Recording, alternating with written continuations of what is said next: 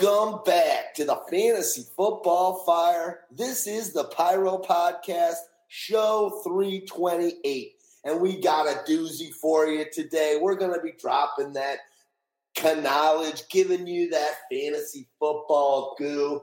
And I'm happy as hell to announce I've got on the other end of an Uber conference one of our favorites, Pyromaniac Mo, famed fantasy football mind uh, that brought that brings you the fantasy football um, pyro podcast light. Uh, my man is sitting in out by East Lansing in Michigan. I'm here in Chicago, and we're to call this show week week ten fantasy playoffs around the bend.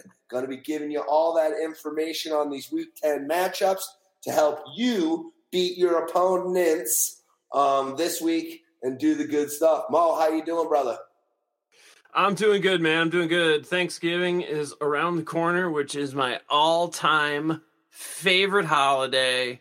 And you know when we have these uh the, the games on Sunday when they're in England and I am so accustomed to watching like four games at a time on my iPad, and then I'm clicking back and forth between two games on the TV and the Red Zone channel.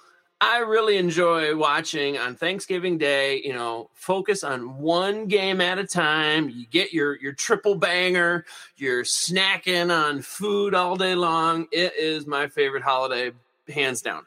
It's a good one. Well, I know you're looking forward to it because as a teacher, you got um, some good time off for that one, and kids are probably annoying the piss out of you. Uh, I'm actually contemplating.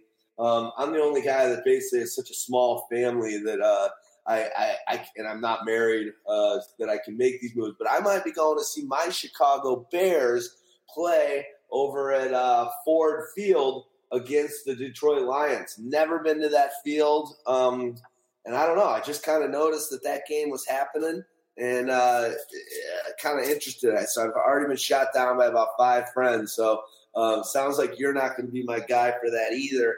Uh, but I'm gonna. I, I, think I'm gonna try and make it over there. So, hey, buddy, got good news. Elections happen. We won't get political or nothing. But Michigan legalizing weed. What's up there? Yeah, baby. I've been telling my wife that we got to invest in some of these companies that are shooting up all around us. I mean, even before this bill has passed, I mean, there's all kinds of companies now in Michigan for because we've had medical marijuana, uh, and you can buy into these companies. And now I think the, the sky's the limit. So, uh, good times fantasy and good times around the bend, indeed. Well, they say that, that they won't have all their th- shit figured out uh, till probably so they'll be selling it early 2020. Um, so it doesn't seem like it's going to be something like early next year. You're going to be popping into a store. I remember it took uh, Denver a little bit to figure out, you know, what their rules were, who's going to be able to sell it, give those, um, you know, actual licenses to people. So, but you legalized it now, so the sooner it can happen, uh, as soon as it can happen, I'm sure the city will make it happen. So, all right, as usual, um, you guys follow us uh, on uh, uh for these games off NFL.com. Go to schedule, and then we are going to. You're going to look at Week 10, and we start from the top down there. This week's Thursday night matchup, quite a good one. Carolina Panthers are going to be at the Pittsburgh Steelers. Um, you know, we like to start off with the visiting team first. Uh, I think it's safe to say uh, Christian McCaffrey is going to finish um, this season and uh, head into next season, barring any unforeseen injury, as a total yardage stud. Uh, basically, had 157 uh, ish uh, yards from scrimmage and two TDs last week.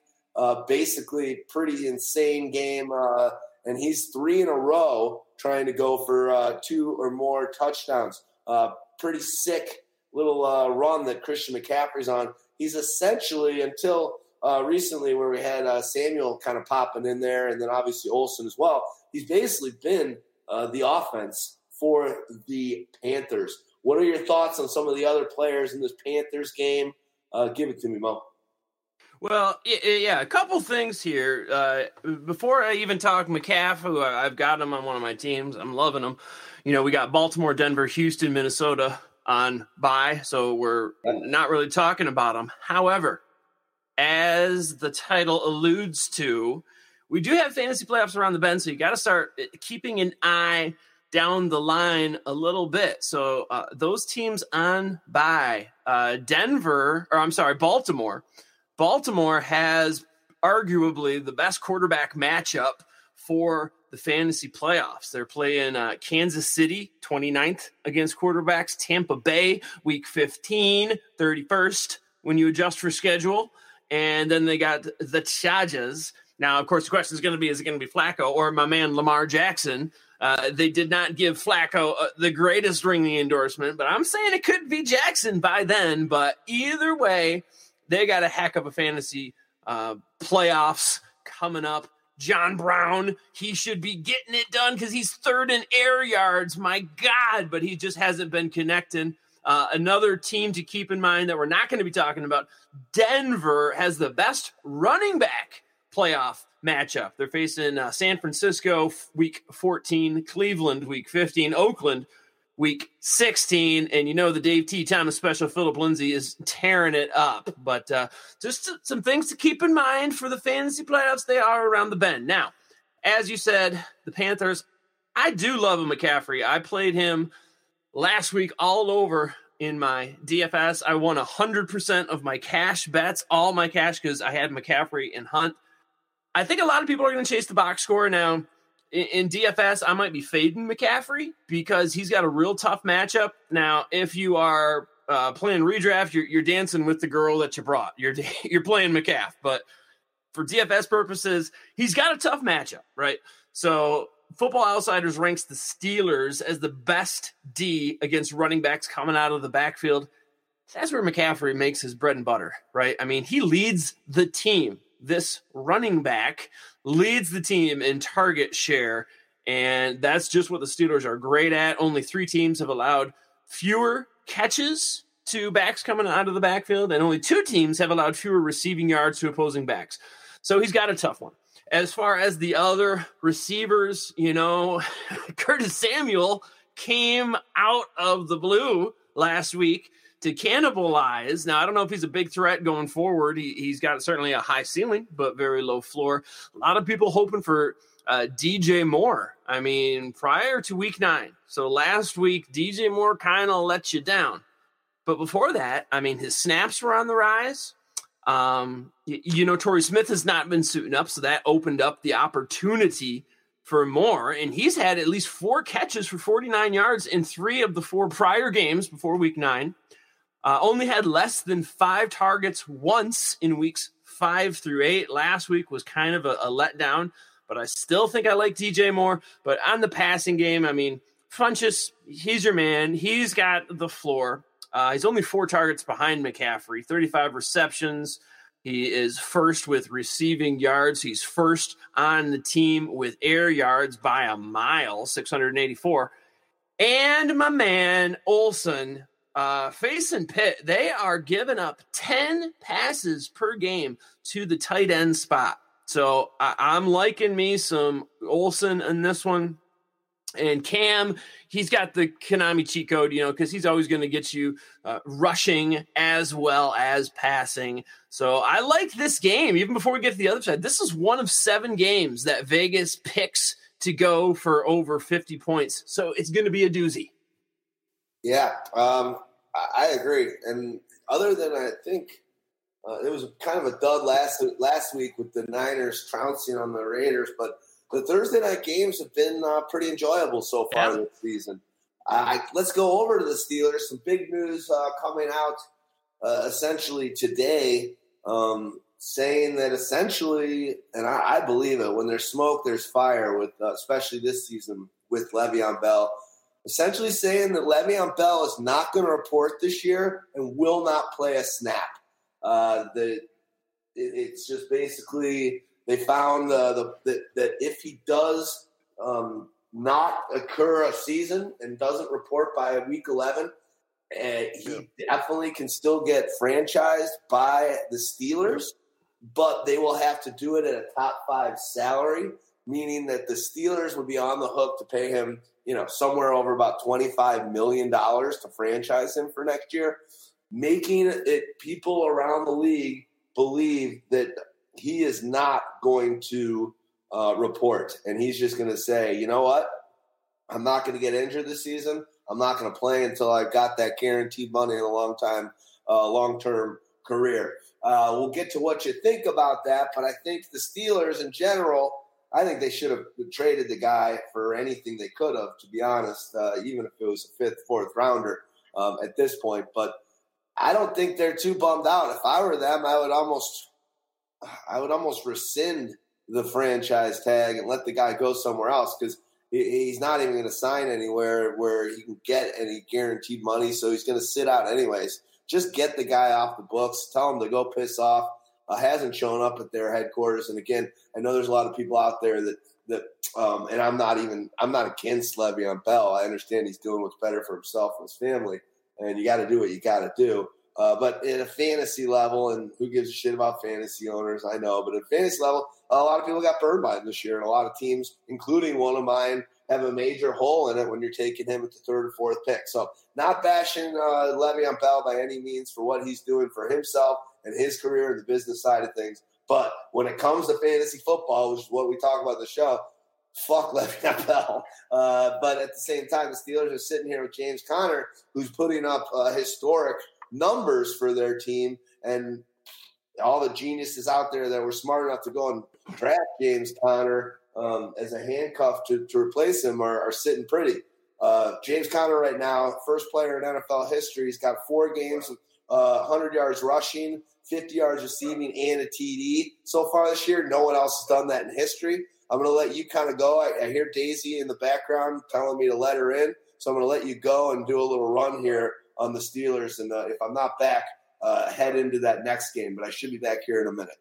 Yeah, you don't want PETA knocking down your door. Uh, little sidebar. I remember I was drinking one time. I think I, I was traveling with my dog Xavier, and I must have been in a bar in Colorado, and I had Xavier like outside, and it was snowing a little bit, and I'd go out and check on him. And I was literally living in the back of my truck, and I remember some. I kind of got in a fight with some people, like, "How can you leave your dog outside?" I'm like, "Are you kidding?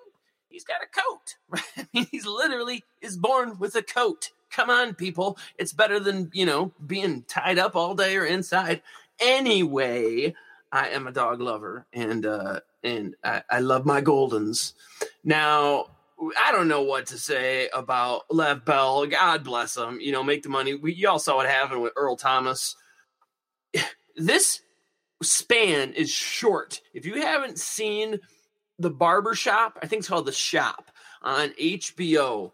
It is fantastic. They get uh, guys, you know, Jane, uh, Jon Stewart. They get guys in the industry, but it's really um, a, a sports talk that um, people talk about all kinds of things. And each week or each month, they'll have different people on. But um, they were talking about this window that they have to maximize their value, and with the the punishment that they put on their body it is not like a career like anything else. You have to maximize what you can get while you can get it, and you are at the risk of being put out. You are at the risk of making no money if indeed you do get injured. So I'm not blaming Bell. Uh, do what you got to do. But we've certainly seen, I think, how the running back position has changed, or at least how the value of the running back position has changed because Conner, he steps right up. He is knocking it out of the park. He's got the Carolina D uh, against the run. Remember, this game is pegged to go for over 50, so you could easily game stack this puppy. This one is, as I said, going to be a shootout on both sides. Uh, the Carolinas D against the run ranks in the bottom three for second level in open field tackling. Now, you know Conner, he's going to get there. So that means once a running back gets past that line of scrimmage, Carolina sucks at tackling him. And Conner could really exploit that. Conner ranks top 20 for both yards per carry and top 20 for yards after contact. You know you're going to be liking the passing game with the Steelers. How can you not like Brown and Juju? I'm kind of gravitating towards Juju. I expect some positive regression. The man has 78 targets on the season, only two touchdowns. I'm going to get back to that. He's got uh, 672 receiving yards. He's got more than Antonio Brown.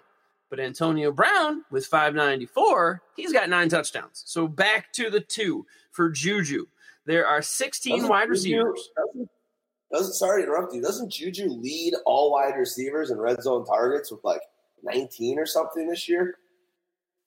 Um, I know Juju only has oh, Juju only has two touchdowns, and for receiving targets in the red zone, um, I believe. Let me double check here. For oh, for targets in the red zone, uh, Juju does 19, but the man only has two touchdowns. Now, you've got to get some positive regression here. And by, by the way, the only person that actually has more targets in the red zone is Alvin Kamara. Uh, so Juju leads all receivers. I mean, Davante Adams is right there with 17, but Juju's got 19 only two touchdowns. Now, out of the 16, there are 16 wide receivers that have at least 70 targets. Juju has 78. There's only one that has fewer touchdowns. Can you name that wide receiver? Um, yeah, Julio Jones. Absolutely, only Julio Jones. So again, 16 wide receivers that have at least 70 targets in the uh, on the season and only Jones has less or fewer touchdowns than Juju. That has to regress. That has to. He has been getting too much love. And remember, this happened a couple years ago when um, Aaron Rodgers, I think it was Aaron Rodgers, was leading all wide receivers, and then Davante Adams shot up. Uh, this happened last year, I believe it was, with uh, I want to say one of the Williams boys in the with uh, the Chargers they were just getting too many looks, too many looks. And eventually this has to regress back to the norm. So I'm really on Juju. I think he's going to be getting some touchdowns. He's just getting too many looks to get it. He's got a great matchup with Carolina. Uh, they rank seventh versus wide receiver ones. So that's going to be up against Brown. They rank 25th against wide receiver twos. So I really think Juju can get off, and I expect him to do some scoring here. Now, yeah. can, uh, continuing the pass game, I don't even know about McDonald or James, which one I'm going with. Uh, Carolina ranks 29th versus tight ends, uh, according to Football Outsiders. So you know you, you, gotta like it. I mean, Panthers are giving up the second most PPR points to opposing tight ends, but who the hell do you go with? I mean, it's pretty much even Steven. Uh, McDonald 34 targets, James 27. McDonald is playing 274 snaps, James 337. Air yards are about the same. Receiving yards, they're about 10 off. So I would say this though, it, it does favor uh, Vance over the last uh, few games. So Vance has hasn't really broken out and had that. He had a big game and then he hasn't been really doing much the last few, but he is getting uh, more opportunities to score fantasy points just lately by a game log uh, side of things than what uh, what um, James has been able to do. But I'm with you. It's it's a tough one, but it's good to know because I think I'm I might play him just to, uh, because the Panthers are pretty low. Uh, back to Conner quickly. If you can believe it, James Conner's having such a great season that at this point he's got more fantasy points than Kamara, Melvin Gordon, Saquon Barkley, more than McCaffrey, more than Ezekiel Elliott. Uh, just killing it. Obviously, more than David Johnson but now he is a third in fantasy points for uh, running backs, only behind Todd Gurley, and then Kareem Hunt is number two. So James Conner, what a what a what a draft pick that was for anyone. And if you didn't get drafted and you're able to pick him up, good stuff. Uh, you feeling pretty good about this game? Yeah, I think this one could easily be a shootout. And, another thing to boast well for Conner is uh, the Panthers the right defensive end is rough. Uh, Marquis Haynes, he's already out. Mario Addison is already questionable. So if he's out, they got to pull someone who doesn't normally play at that position. Uh, they've got another weak side linebacker questionable. They, Eric Reid is questionable. So they've got some bangs and bruises on the Panthers side. And Conner, he's the Terminator, dude. He's I mean, he's close to the Terminator. He's he's a machine. You know, he's getting it done. And kudos to you if you you know read the tea leaves early on in the season and picked him up because he is uh, making you one happy fantasy player. Big implications at an NFL level too. Carolina six and two. Uh, Pittsburgh Steelers are five two and one. Steelers obviously both teams have um, you know really large aspirations. Um, but the Steelers, after kind of starting a little slow, if they can beat uh, the Panthers in this game and put themselves in a nice position to make the playoffs, I think uh, solid, solid team. So big, big game from uh, things other than just the players. We score fantasy points off as well. Before we go to the next game, uh, the first one on Sunday, do us a favor and listen to a word from our sponsors.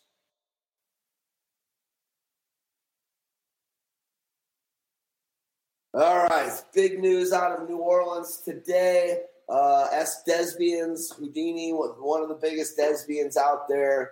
The New Orleans Saints have signed Dez Bryant to a one year deal. Um, they are gonna gonna throw that guy in the mix. There, when you look on the depth chart with uh, amongst injury, their depth chart right now. I looked at Ourlads earlier today. They have three wide receivers.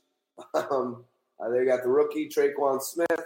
They obviously got Michael Thomas, one of the best uh, wide receivers in the league, and then they've also got Cam Meredith. So with the signing of Dez Bryant, they have a fourth wide receiver. People, uh, I'm going to tell you right now, Dez Bryant, once he gets a little bit of a, he says he's been uh, in game shape, not game shape, but he says he's been training well and ready for this moment. He's joining a uh, potential Super Bowl contender. He's joining a locker room that's uh, with Sean Payton and, and Drew Brees that is secure and has. There's no messing around. This is not the Dallas Cowboys. Um, he's on a short leash. If this guy and his ego start uh, effing it up, uh, they're going to be like, "We'll see you later." Uh, they're obviously need this guy right now, making a play at a Super Bowl run.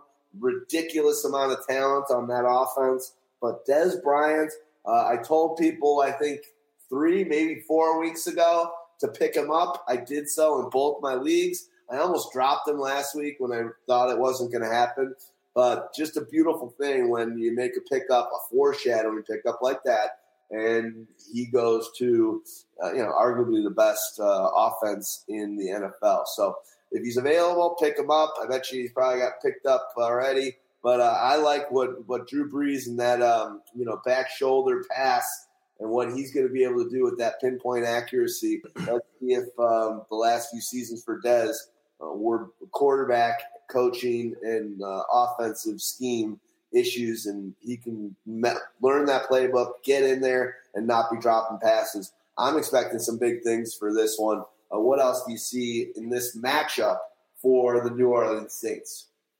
Well, this is a fantastic matchup, but you know all the the Tre'Quan Smith owners are collectively going, "Oh man!" When they heard this news, uh, he was a guy I was texting you, Tre'Quan. It's a guy I was texting you guys about just a couple weeks ago, uh, and he started lighting it up. Uh, so yeah, his time to shine looks like it gets a little uh, pushed more towards the future. What with the signing. But uh, this field stretcher, I think there's still going to be a good spot for him. I think he was one of the top three fastest guys, Smith, in the combine this year. Um, so I, I, still think he's got a great role. He's just basically goes from kind of a hybrid Ted Ginn uh, and possession role to more of just a field stretcher kind of deal when uh, when when Dez gets ready. But also, I mean, let's be honest, Dez Bryant. It's not. This isn't a, a this isn't a Linehan uh, three page or three page playbook like they like he's yeah. probably using for years over at Dallas. This is a, a, robust playbook, and who knows Dallas? Let's see. Uh, I mean, Dez. Let's see if if he's got the skill and the and, and the smarts to learn it quick enough and uh, figure out the reads. Because if he doesn't, Drew Brees is going to know pretty early and uh, not really look his way and let him fuck it up. It, you know, I think you're right. I think it's going to take him a, a, little while to get acclimated. I don't even think it's officially been signed. I don't think he's put his name on the papers. I mean, this just all basically hit hit today. Uh, that he, I mean, he is going there, but yeah, it's going to take him a little while to get acclimated for sure. So you might still get a little Tre'Quan at least this week. I still like Mr. Smith and Dynasty.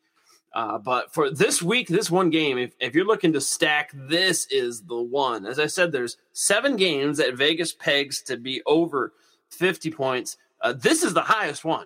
Now, when I wrote down all the the numbers on Monday night, already when I checked Tuesday, it the spread had already risen by more than a point. So uh, basically, right after opening, and I like to check right after those Sunday games get done because when they open, there's a lot of point movement because they open before the Sunday games finish, and so basically, if you look on Monday, that's kind of the most accurate time to look. After then, a lot of that movement, the line movement, is done by betting.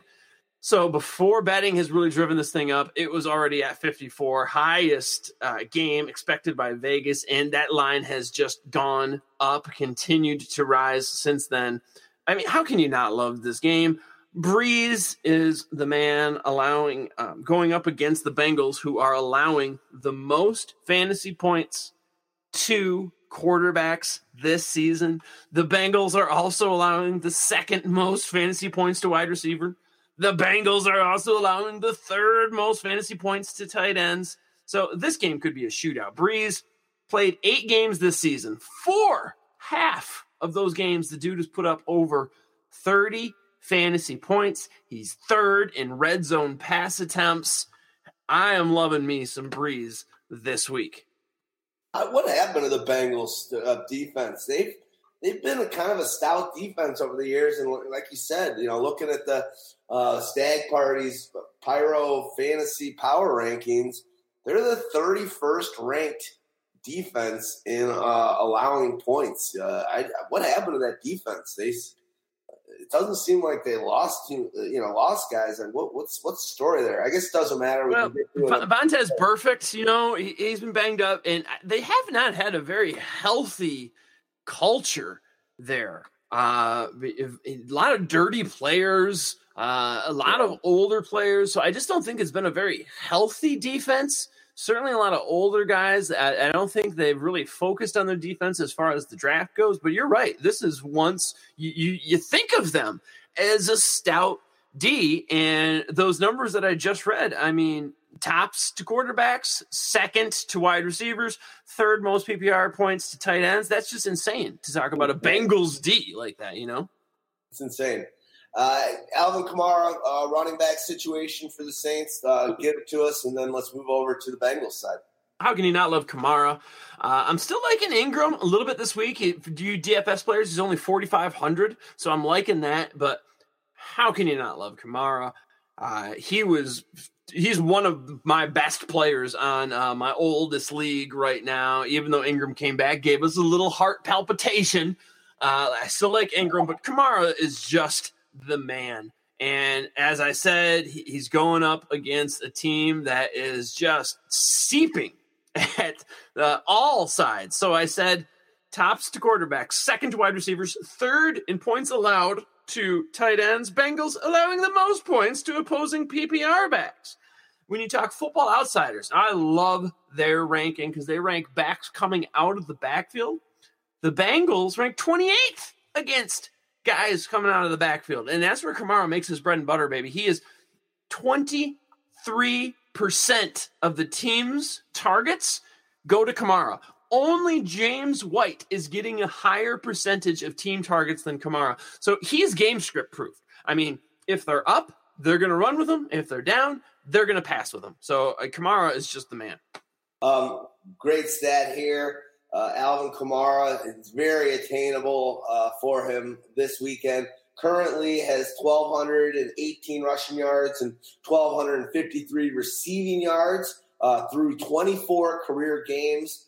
If he uh, can go over the threshold uh, this weekend, which probably he will, um, of 1,300 for each of those receiving, he can join Herschel Walker as the only players in NFL history with 1,300 yards rushing and receiving in their first 25 games.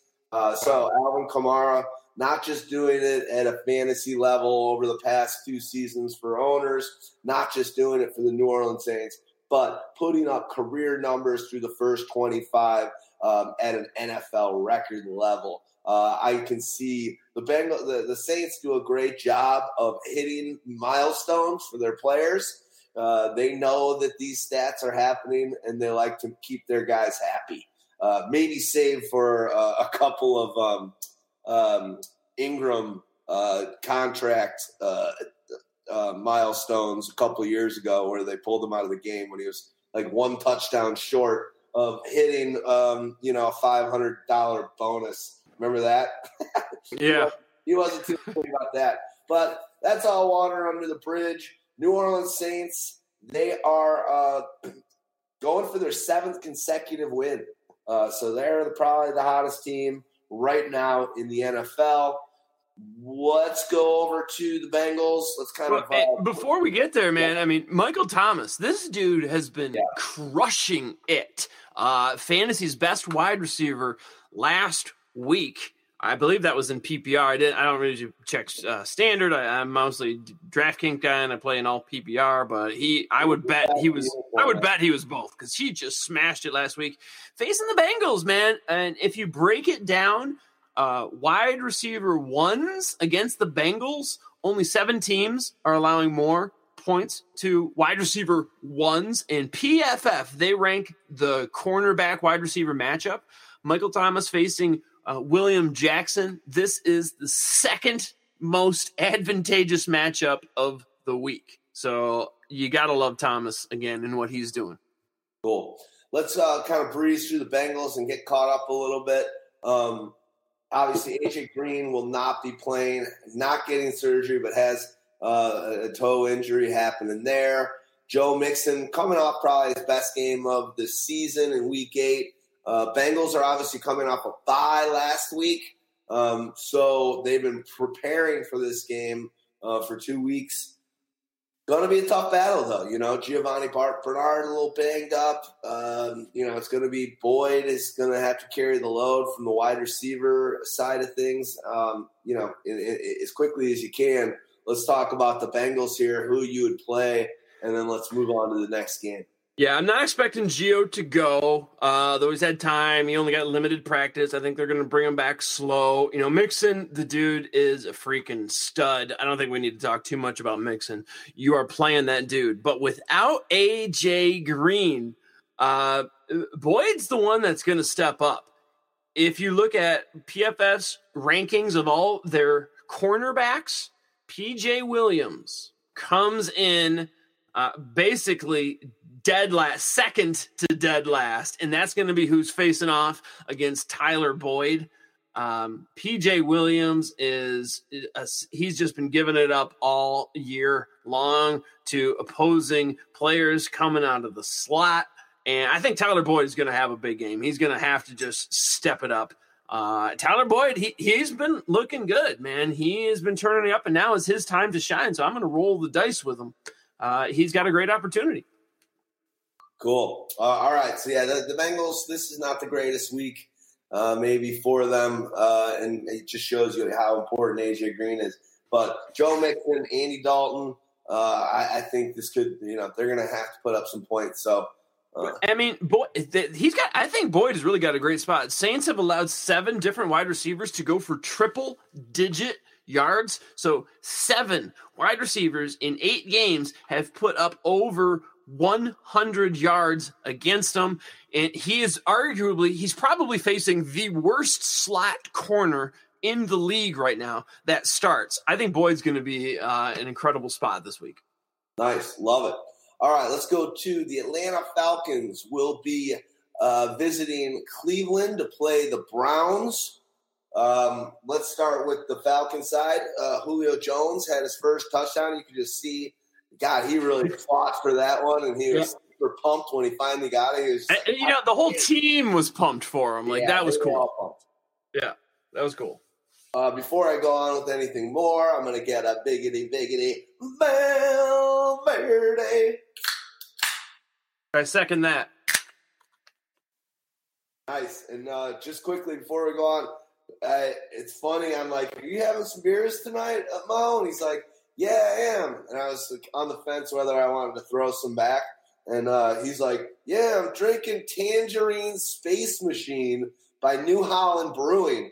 And lo and behold, yesterday I bought a six pack of that because Mo told me it was a nice New England style IPA. Um, and I, uh, I had, I think, one of them uh, last night.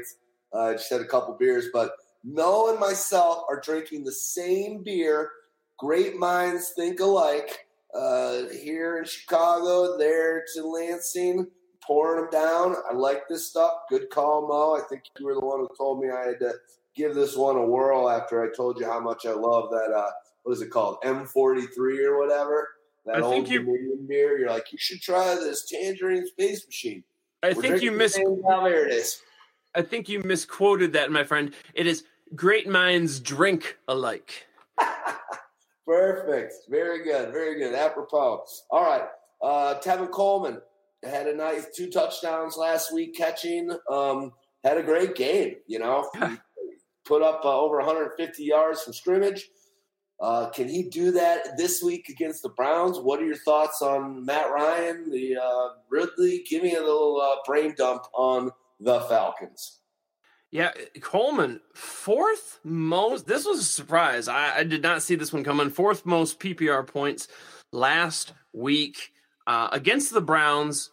They're going to face some positive game script. I mean, here is yet another game expected to go for over 51 points, but Atlanta expected to score 27.5 implied points.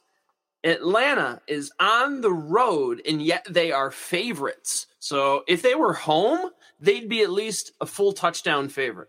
So being that they're on the road, they're gonna. This is going to be a positive game script. You expect Atlanta to get up. You expect Atlanta to run the ball, and that means Coleman. The dude got 20 looks last week. I could see him getting it this week again. Um, I mean, even only here with Freeman, he has had at least 11 looks in every single game except one. And without Freeman, I mean, that has just risen. He's seen at least 14 looks on four occasions. Cleveland ranks 25th worst DVOA. That's defense versus um, uh, over the average. So it's a, it's a football outsider stat. So it, it, takes into consideration the opponent and the situation. It's a fantastic metric. I can't I can't stress this one enough. Football outsiders DVOA. Uh, Cleveland 25th against the run. I'm liking Coleman a lot. Again, I'm going to ride yeah, that horse. Can I piggyback you for a second on the football outsiders? One of my favorite things that those guys do, favorite tools they have, is the snap counts and the yeah. way they uh, the way that they have their set up, uh, so you can check out snaps on the each week by team, by position on team, by the league, by the entire season it's pretty awesome. So um, I love when I'm trying to pick someone up or when I'm uh, in between guys, uh, you know, in a trade or what have you. Even looking at uh, if a lot of my guys are doing well or dudding out, who's going to be in my starting lineup. I want to see who's getting the target share. a perfect example today. I was um, I'm in a rookie league and uh, I've been I've gone super light on having rookies on my bench, and I have Sam Darnold. Uh, my other backup rookie is uh, Keke Coutee. Uh, he's on bye and banged up. He should come back, but Sam Darnold, you know, said he's going to take the week off to help heal his uh, foot, I believe. And you know, there were two guys on the waiver wire that were basically, you know, viable to play, and one of them was uh, Michael Gallup. Dallas had a great game um, on Monday night, and the other guy was going to be Goedert, tight end on um, the Eagles. So I wanted to see, hey, you know, Amari's there now. How many? What was what was the snap count?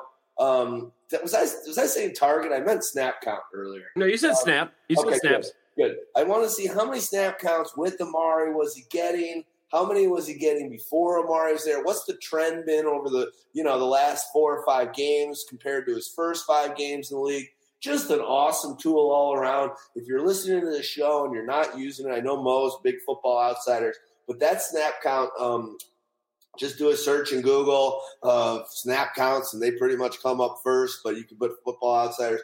Great, great tool to help give you the edge um, week to week in fantasy. Here's another one, Football Outsiders. So I said uh, you're going to put a couple things together here, but when I said they're going to be playing with a positive game script, right? So uh, essentially, when a team is going to be up, they're going to run the ball, and that's what Atlanta has. So you expect them, the running back, to get a lot of the looks.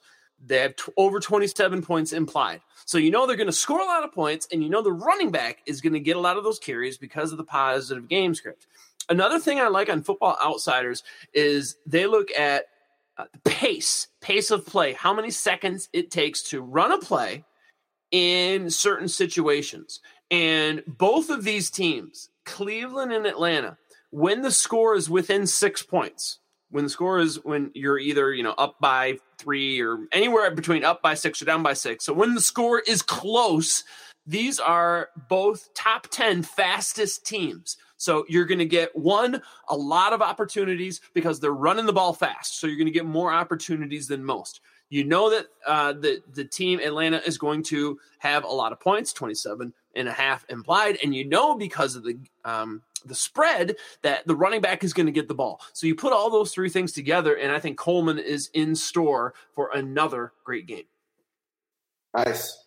Uh, take it on over to uh, you know Ryan or whoever else in this team, and then um, I'll just let you do your thing and uh, kind of swing it over to the Brown side. Yeah, I, I mean, I'm I'm liking right now. Cleveland, they're kind of a funnel D. They are easy against uh, the run, and I think you can get it done. They're a little tougher against the pass. Um, now against quarterbacks, now against wide receivers, wide receivers have gashed them. They have given up a lot of big games, and you know that's where Julio makes his bread and butter. Uh, so I do like Julio. I do like Ridley in this one. Um, now, again, if it's going to be a positive game script, that's where you think I'm, I'm a little hesitant with going with Ryan. Although the wide receivers could have some big games, they just might not need to rely on him if indeed this goes as Vegas is predicting. So while I do like the wide receivers, I think they're going to get theirs. I just don't think they're going to be passing the ball as much. I think they're going to be running it more if the game script goes as predicted. That's why I'm all about Coleman this week. Um, anything else you got to say about uh, the Falcons, or you want to talk a little bit of Cleveland and all the turnover going on there? Do it up. Go for it. Well, I, I don't know. This has to, this has to be a good thing. I mean, if you've watched HBO and you saw the ins and outs of what this team was doing. I mean, Hue Jackson, he's a nice man. Uh, I'm sorry for the familial losses he had. Um, however, I just don't think he's a very good coach. I don't think Haley really was calling the plays for the personnel he had. I think this has always kind of been something of an issue for Todd Haley that he he is you know thinks he's the smartest guy in the room. Just go ahead and ask him and he's going to kind of jam in his system because he thinks his system is great. It doesn't always fit the players. Uh, you saw it with the usage of, of uh, Duke. We all know he's a great player. He just wasn't using them. Um, so hopefully this is a good thing. Tell me the name Freddie Kitchens, the guy who's calling the plays now, isn't just isn't that just the best name for an OC, an offensive play caller? So I like where this thing is moving. However, Mayfield, he's a rookie. He's going to be making rookie mistakes. He's just not very accurate thus far. So, Landry, I'm loving this guy, right? He's doing a lot of things. Only Thielen has more targets. Landry has 100 targets, according to Josh Hermsmeyer's air yards. Only Thielen has more.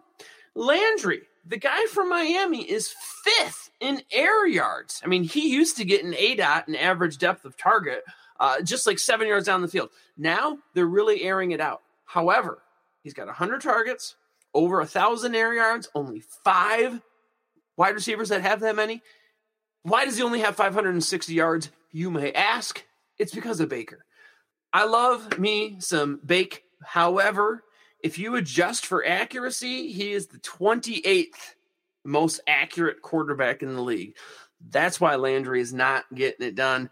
Uh, they're going to need to pass in this one. I, I, I, like that. I just don't think in this season they have done Mayfield any favors with the turmoil and the chaos that's been going on. And I think that shows in his accuracy. I don't think he's as familiar with the playbook as he should be. And I don't think they're always calling the right plays. So hopefully we've got nowhere to go but up.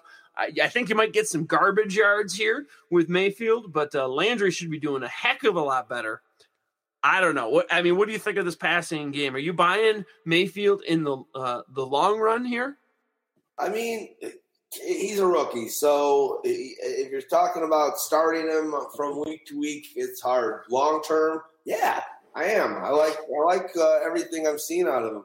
I think you're seeing him uh, go more towards a little dump down and, and, make the easy play, which is probably hard for him to do um, when you're in the middle of the action. You know, he likes to kind of make the tough play, and we've seen it already in his short uh, career.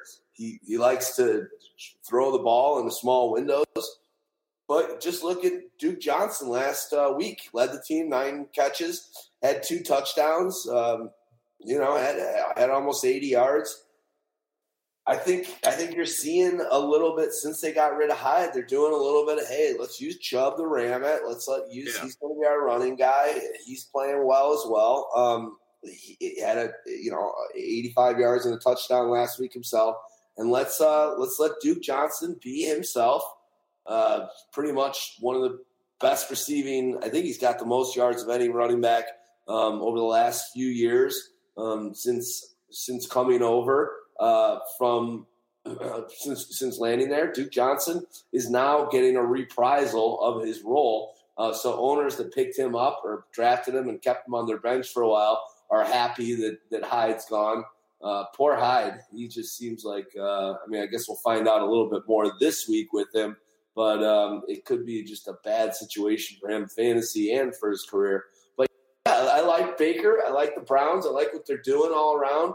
You got Callaway uh, as well. Um, having a having a, a sound um, rookie season. I think uh, you know David Njoku. It's it's uh, he's got a couple touchdowns um, over the last few weeks. So he's been dropping the ball. So I, I like I like what they're doing. They're kind of said, "Hey, here's our offense. Here's what we've got. We're to run with this." Our expectations um, have never been that high in the first place. I guess ownership had them a little higher um, with some of the firings, but I think it was the right move. Um, and, and, let's see. You know, the Falcons are four and four themselves. The Browns at home. You know, he said the Falcons were favorites, but the Browns could easily beat this team. It's not like uh, the Falcons are invincible or anything close these days. And I really like the defense the Browns have as well. Yeah, with Duke, I mean, it's about time they use him. I do think he's going to be really game script dependent. Now, this week, I think it, it's he, it's a good week for Duke. However, going forward, I really think you're going to see he's going to be kind of whack a mole. He's going to have some games where he's on, some games where he's off, and I really think that's going to be game script dependent when they're up or when it's you know within a touchdown when it's close i think you're going to see chubb i think that's going to be the majority of the games and pff i don't have it in front of me but i know even before he took over that starting role they had him graded as the highest rushing running back for their grades and of course, that was before he really got a bunch of carries. But even since then, he's still right up there, top five. I mean, I really like what I've seen with Chubb. I think there's going to be more good things to come. Uh, same thing with Njoku. I mean, he's just one of those guys that are too talented to stay down. And long run, I do like Mayfield. He's got to get more accurate. And I think that will come once they get some consistency with the with that organization. And speaking of, there's been murmur on the street about Bruce Arians possibly going there and, and turning some things around, which I think would be great. Would they do that ever mid-season? Because yeah, I read that he, he's like basically he's like the only team I would go coach is Cleveland. I bet you that the Dallas could get him over there. I'm sorry, but I just think that they could with a nice big package. But um, I hope Arians, you know, he said he wanted to be with his family. He's had some health issues while he was coaching. Just, I just stay, stay out of it. You know, stand back. I think it would be kind of annoying for Arizona Cardinals fans um, who have, uh, you know, just to have him split and then halfway through the season or even just missing one season go to a younger up and coming squad.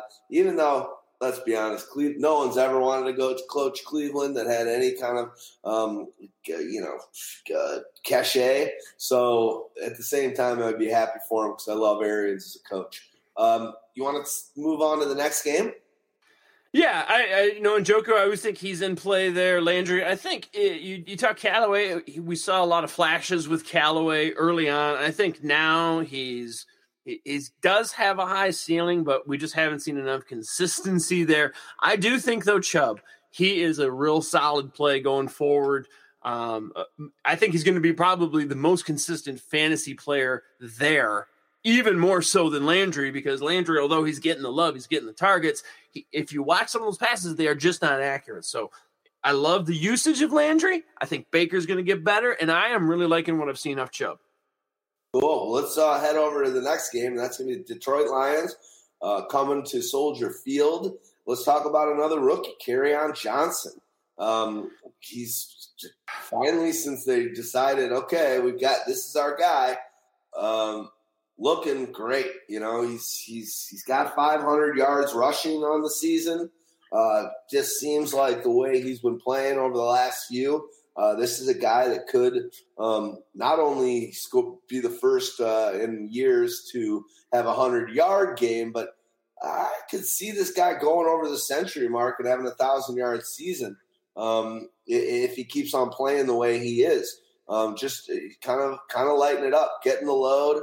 Um, Garrett Blount's kind of been relegated, and you know they they dropped uh, Ameer Abdullah, who wasn't really doing squat anyways. I, I, I like it. What else do you uh, What else are you seeing with the Lions? Uh, Stafford, and you know obviously there's going to be uh, a, a, second week of finding out what this air the, this this receiving corps looks like now that Golden Tate is out and sitting over there on the Eagles. Let's start there. What are your expectations, uh, Marvin Jones versus Golladay? Uh, you know, I'm kind of going down with the Golladay ship this year. The talent is just undeniable. I made a trade early on to get Golladay. Uh, I, I, at the time, I think people thought I was giving up too much. However, I, the talent is just undeniable. So if you have not seen this kid play, I I think he is their best receiver there. I think Jones is the one B, Golladay is the one A. However, I, I, just don't get the play calling here with Patricia. I think he really wants to be a defense and, and ground and pound. I mean, I tweeted out a few weeks back that I forget how I phrased it, but something to the effect that Blount must have, you know, witnessed a crime and he's got some dirt on Patricia because I don't I don't know the love for Blount. And I don't know why they're they've stopped using Golladay. We all saw last week. You think, hey, 27% of the target share has been shipped over to Philly. Now's the time to shine. And that didn't really happen. I'm willing to say that was against Minnesota. That was a, a fluke kind of a game. I think you cannot keep a good man down. Golladay is going to rise to the cream of the crop, and I still think he could be a guy because the talent is this good that can win you some fantasy leagues. Is that going to come to fruition? Chances are getting less and less likely. I tell you, man, though, when I heard the Tate news, and I'm a Notre Dame fan, I love Golden Tate, but I was so excited for Golladay. And I thought this was going to be the turning point, and thus far it hasn't come. It's only been one game, so I'm willing to give it a little bit more, but I just don't know if the way Patricia is running this team, if it's going to be to Golladay's strengths. But uh, Jones, last two games, one with taint and one with the golden taint, and one without. But he uh, last two games, 13 receptions, 183 yards, two TDs. Uh, looking looking like um, things are going going pretty pretty uh, well for uh, yeah. MJJ there. So you know, um, TJ Jones, he had a. Is he going to be able to fill in the taint uh, role? Who knows? But um, I, I think you're going to see Golladay getting some of those weeks, and then Marvin Jones. But if, if Jones has another big game this week against the Bears, it's going to be looking like, and I agree with you, that Golladay's the better player, but I think it's going to be looking like Marvin Jones could be primed for a great second half uh, for fantasy football owners. And you know, I don't know if it's going to be like somebody's just going to because this is a huge target share, twenty seven percent target share. All of a sudden that vacates. I don't think it's like one guy steps in and, yeah. and gets that slice of pie. I think everyone's slice of pie will grow a little bit. We saw Riddick. Uh, he's coming back. He's going to fill in a little bit. So you're right. I think it's going to be this distribution, and it's just how much and who gets what. But uh, I'm excited to see it. I would still think going from this point forward, Golladay is going to be the better player. But you know, rational coaching and what we actually see is not always the same thing. You know, Marvin Jones. Last thing I say, he's still pretty young. I think he's 27. He's gotten it done for fantasy owners. I honestly think Marvin Jones is an underrated player. And I oh yeah, going into next season, um, you can always get him. He's almost like the Wes Welker. He's the modern day yeah. Wes Welker. You can always. I think I got him in the 14th round or something. And, uh, and he's always under. People are like, nah, nah, nah. Maybe that changes with uh, Tate gone. But um, Marvin Jones, underrated player. Anything else you want to talk about um, in this game, or let's go to the Bears? Last thing, real quick though, as much as I hate to say it, uh, the worst playoff quarterback matchup. Uh, Stafford is going to face Arizona, Buffalo, Minnesota, and that, of course, uh, you know, number. If you look at four for fours schedule adjusted fantasy points allowed, Arizona is the third toughest. Buffalo is the first, and then they got Minnesota twenty first. So one of the a real tough one there, and then um, for the wide receivers, that is basically the same as well. Uh, so they got a tough schedule. Now, if you play week 17, it gets a lot better when they see Green Bay, but tough passing schedule weeks 14 through 16 for my Lions. Cool. Let's go over to the Bears. Let's move quickly because right now at the pace we're going, I know All right, baby. At this one, we're going to be here for three and a half hours uh, which is the norm for you and I. But you've got school tomorrow. I've got an early meeting tomorrow, and I still got to edit and get this show up. Let's go quickly on certain games. This will be one one side of it that we will. Chicago Bears. I'm going to let you talk about Trubisky, Cohen, and the wide receivers. Jordan Howard coming off a two TD game last week. Finally, kind of looks like he's getting some momentum. Um, and he's also been able to do very well over his career against the Lions. I'll kind of leave it at that. Um, let's uh, anything you want to say. Trubisky seems like as a fantasy owner that has him, when you play him, he does it. When you don't, and he's on your bench, he throws up forty. Uh, throw down anything you want to talk about with Tarik, tight end, Trey, uh, wide receivers, and uh, do so. I'll let you kind of hold the court here, but let's let's move swiftly. Yeah, looking at DK DraftKings points, I mean Trubisky, he's been unbelievable in his last five games. Three of them have gone for over 30 DraftKings points. So uh, is certainly, I think, matchup dependent, but I do like Trubisky.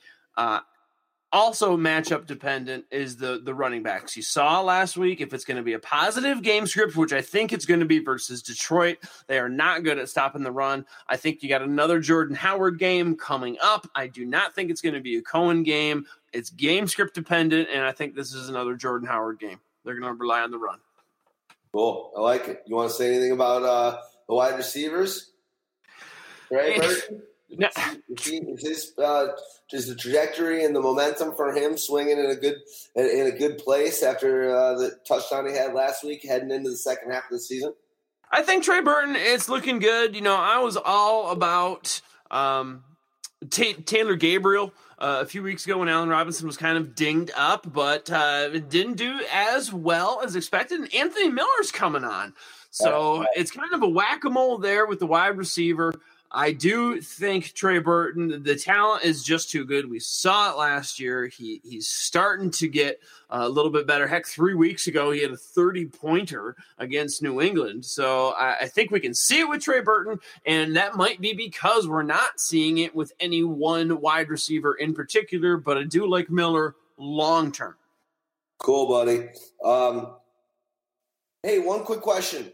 Uh, I know it's a long shot because you'll have to teach the next day, but if you want to, um, I'm going to. They just moved that Bears Minnesota Vikings game with um, up to the Sunday night game of the week. Uh, I think that is two weeks from now. I don't think it's next weekend. I think it's two weeks, but I'm not sure. But we have an extra ticket if you're interested, and you could do it if you wanted to come, uh, hang out, and go to that game with me. It'd be fun. Yeah, what's the date on that one? Do you know offhand? I'll, I'll, I'll find out in a minute. Uh, Vikings, yeah. I forget Vikings, Bears, um, 2018. But we'll we'll move on to the next game, and I'll well, you're kind of throwing down. Uh, it's 18th, so that's going to be next. That's not this weekend. It's the following Sunday night. Uh, yeah, 18th, and so that's the weekend before um, the uh, the Thanksgiving game where they go to uh, the Lions. So let me know. I know it's going to be tough because you got probably got class the next day. But if you think you can do it and you wanted to go see a Vikings Bears game, um, it'll be a fun night. We're going to go pretty early, do some tailgating, and uh, to be honest, that's my one Bears game. Unless I go to that uh, the next five days later, four days later, unless I go to that Lions game in Detroit, that's going to be my only, decidedly my only Bears game of the season. Uh, but let me know on that. We'll move on and. Uh, Hey, yeah, that might might be doable. I got a couple uh, concerts coming up. I know we're going to see Billy Strings and Down of the Buffalo, but uh, might have to uh, check my weekends. But I'm always up for an NFL game, man. Good times. Cool. Let's uh, we'll we'll talk we'll talk offline, bro. Um, let's go over to the next game. But before we do so, do us a favor and listen to a word from our sponsor.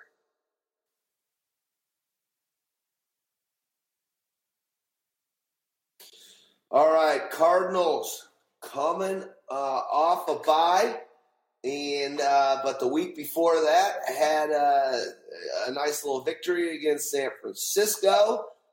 Rosen uh, kind of getting his feet wet a little bit. Not that I think you're playing him uh, in any matchup uh, with the amount of quarterbacks that are around there, but all in all, the team seems to be on the rise. They can um, uh, I'm spacing his name from uh, what's what's his coach that can. I, I apologize.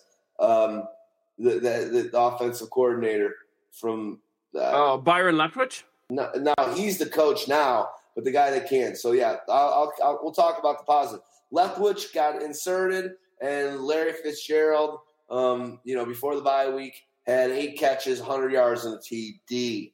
Uh, so that was a that was a good that was a good sign uh, for him anything else you want to uh, throw down on this team? David Johnson, Rosen, Kirk. What do you want? Uh, what do you want to throw down quickly? And I'll, not much. I've been holding my I've been holding my breath for David Johnson uh, to get it done. You know, maybe with Byron Leftwich here. You know, I've always thought he's kind of script proof. Uh, we'll see. You can't deny the talent, so I, I still believe in him. However, this team is just hurting this year, regardless of who's calling it. Now, I will say, Larry, I thought he had a, he had a great game against uh, San Francisco, Week Eight. He's got a full week of rest, coming off the bye, going up against Kansas City. You know, Kansas City gives it up. Uh, to the wide receiver spot. So I think it could be maybe a sneaky one here for Larry Fitz, but I got to say, man, Vegas pegs this one as a 16.5 win for Kansas City. They think Kansas City is going to beat Arizona by 16.5 points. Arizona has an implied team total of 16 and three quarters. So not looking good. Let's talk Kansas City because they have the highest implied team total of the week, 33.25. One quick thing, and I want you, um, it was Mike McCoy. I'm an idiot. I always botch names not the real McCoy. Uh, but quickly, um, you know, you refer to it. I refer to it on, on shows um, that we record. Uh, you know, when you get when you're able to get it out early, like you did this week.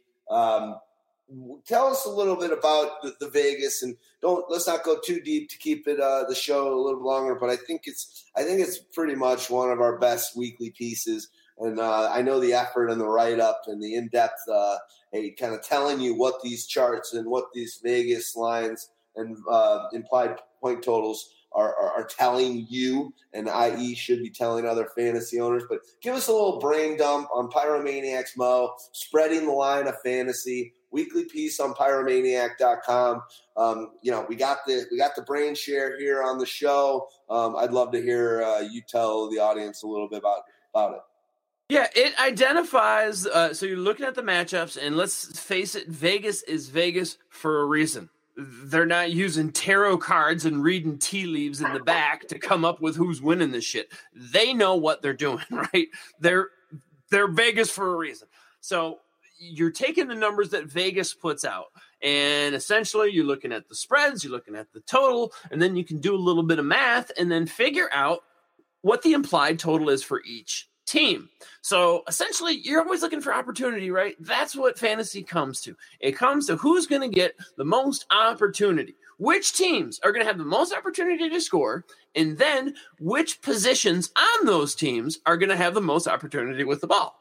So basically, you look at the implied team totals for which teams are going to score the most points. So, for example, Kansas City leads them all this week, just over 33 points. I mean, rarely do you see a team over 30.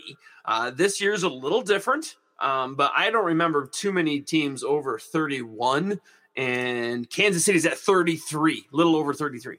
So we've identified this team is going to score a lot of points. Then you look at the spread. This is the highest spread of the week, so highest implied team total, highest spread. So Vegas is predicting they're going to beat Arizona by just over 16 points. That means positive game script. That means when a team is up by a lot, they're going to run the ball to chew the clock.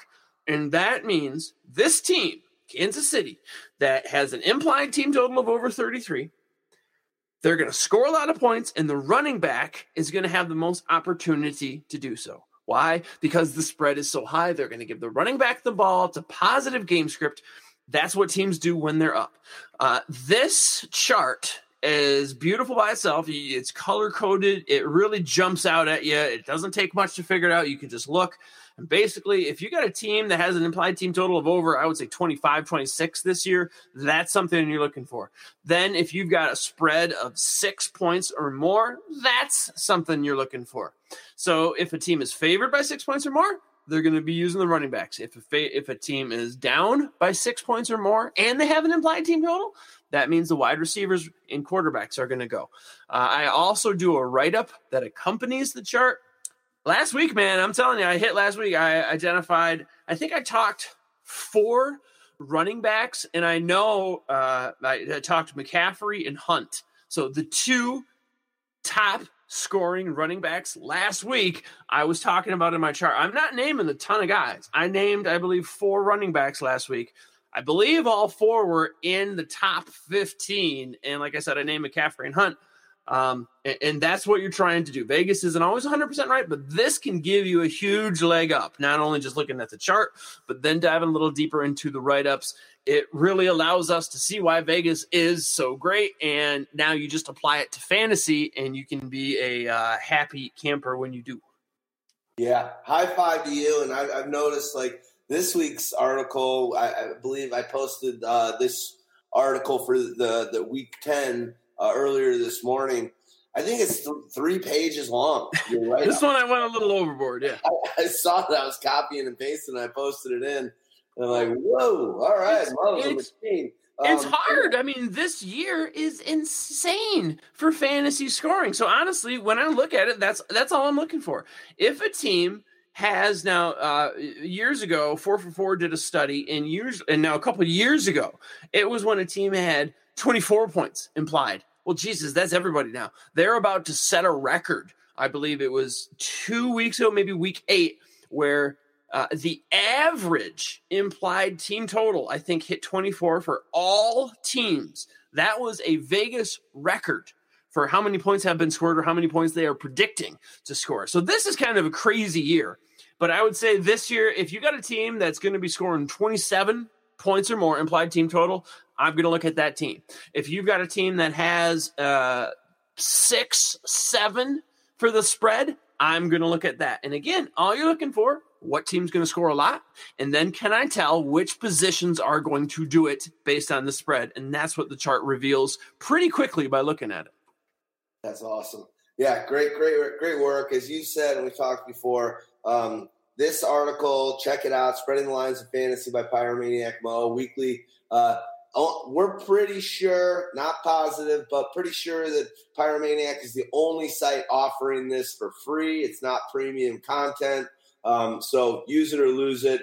Let's move over to the Chiefs. Patrick Mahomes uh, has passed for 300 yards and three touchdowns in the last four games. Uh, if he does it again this week against Arizona, he will join Steve Young as the only players in NFL history with 300 yards and three touchdowns in five consecutive games.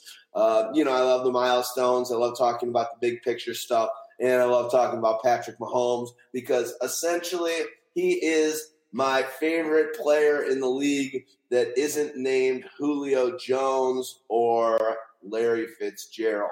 Um, guy is awesome all around. I'll let you do a little uh, dump on this team. Um, you know, we don't have to talk too much for the reasons yeah. you spoke with the uh, Vegas, and you're starting. You're starting the fleet here. Uh, looks like Sammy Watkins is, is, dealing with a foot injury. Keep an eye on that. I could see them sitting uh, him in this matchup. Uh, Hill's a little banged up, so uh, this is a kind of matchup that I think Kansas City thinks they have in the bag. I'm not saying they're at home, one of the hardest home uh, um, field advantages for any other visiting team. I'll let you do your thing. Go for it. Yeah, I mean, you don't need me to tell you that Kansas City is freaking awesome. However, we can look at a few things here. Tyreek Hill, he's going to be squaring off against Jamar Taylor. Of course, Tyreek Hill's awesome. However, I think he's going to be uh, even more so this week. Uh, Pro Football Focus, they grade all of the starting cornerbacks. This week there are what 28 teams that are playing, and they each have three starting corners, a right, a left, and a slot. Do the math, but I'm telling you right now, there's only two starting cornerbacks that have a lower grade than Jamar Taylor. That's who's facing Tyreek Hill. So Tyreek Hill is going to be in a great spot. However, I think even a better spot is going to be Hunt. Why do you ask that? Because exactly what it was last week. You've got 16.5. I mean, I could honestly, I could even see them getting up by so much against Arizona that Ware goes in and actually gets something done. We've seen this with um, Gordon and Ekeler, right? We've seen it when when Gordon has been getting up and the Chargers are up that they give Ekeler some carries. I could see that with Kansas City. However, I think Hunt is going to have another smash game again, 33.25. And if you're playing DFS and you're not sure who to put in, personally, I'm jamming in Hunt because his price is still too good. He's not like Gurley where you got to sell the farm. I'm getting in Hunt. I could even see stacking it with Mahomes, a quarterback, running back stack. Now you have your finger in possibly every single touchdown that Kansas City puts up. Again, expected to put up over 33 points. So I'm loving me some Hunt, loving me some Mahomes. And, and as I said, uh, Tyreek the Freak has probably the third best matchup going against the third worst cornerback this week. Nice. And obviously, you're starting Kelce. He's the number yeah. one tight end of all of them. This team has an embarrassment of riches. I, I mean, literally, I forgot to talk about Kelce, and they they're smashing. This is this team is just unbelievable. Unbelievable. Um, and I'm I, I, I'm I'm going to be unhumble.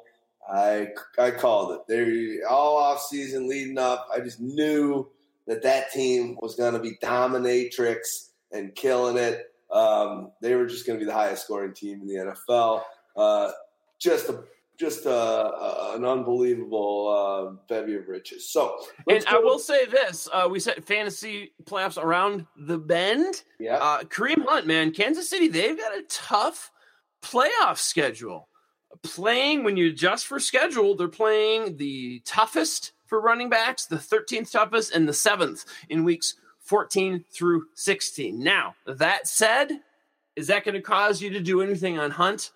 Maybe not, right? Because he is Hunt. However, these are just some things to keep in mind uh, when you're working on your trades. Uh, this is also a time you got to start. I'm not a handcuff dude, but I am handcuffing now. If I am a Hunt owner, I'm going out and getting me some um, some Ware. I'm getting some insurance. If I'm a Gurley owner, I'm going to get some Brown. If I've got Mixon, I've already got Gio in one of my teams. This is the time when you got to start looking future down the road, weeks 14 through 16, and this is the time when you might want to take some insurance because there are teams. I mean, look at what Pittsburgh did, right? uh, they've got Bell out and Conner comes up and smashes. There are teams, heck, when Mixon was out, look at what Gio did. There are teams that are so good, their backup is going to do you well. And if you are in one of those leagues and you know trading stops, you need to lock up some guys now. This is a guy I'm locking up as Hunt. Cool. Let's move on to the New England Patriots, seven and two against the Tennessee Titans, coming fresh off a nice victory against the Cowboys. We'll start with the New England Patriots. Brady, if he scores three touchdowns in this game, he will tie Peyton Manning for the most touchdown passes by a quarterback in NFL history. If, uh, let's say, Brady can get four, he will sit atop all the NFL quarterbacks that have ever played the game with the most touchdown passes. Goddamn, the GOAT has got it on every level. So, what do you say here? Uh, obviously, let's uh, quickly talk about um, James White uh, I'm pretty sure James White right now is the sixth um, running back in points scored um, for fantasy owners. Uh, the guy has just been a, just a gem. I know in a lot of my leagues, he was going in the 11th through the 13th round. People just want to stay off these third down quarterbacks. People uh, were drafting Rex, uh, you know, friggin' Burkhead. Yeah, I got I got some of him in uh, those uh, best ball leagues. Yeah, so James White crushing it.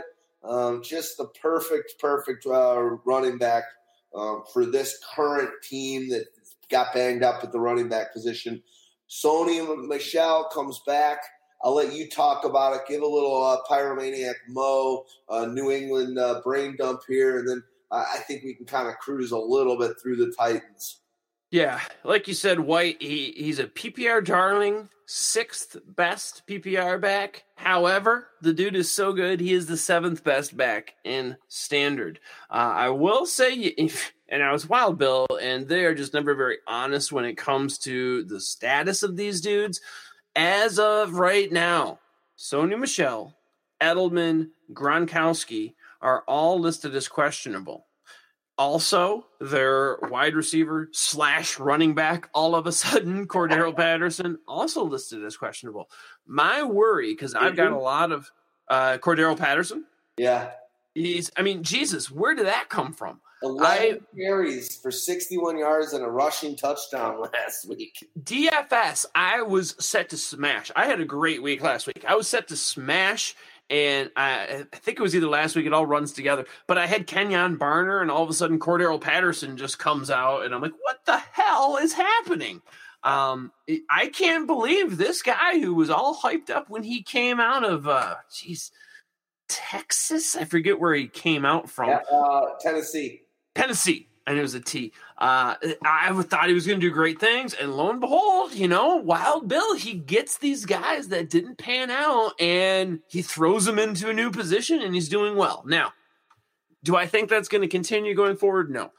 I do think, if healthy, they're going to want to have this dual threat with Sony Michel and James White, but certainly a surprise. Now, Michel, I'm hoping he can go. Like I said, questionable, limited in practice Wednesday he's got a tough matchup, man. The Titans, they held Zeke. I faded Zeke last week. They held him to just 61 yards rushing. Since the start of 2017, only Todd Gurley has put up a 100 yard day against the Titans.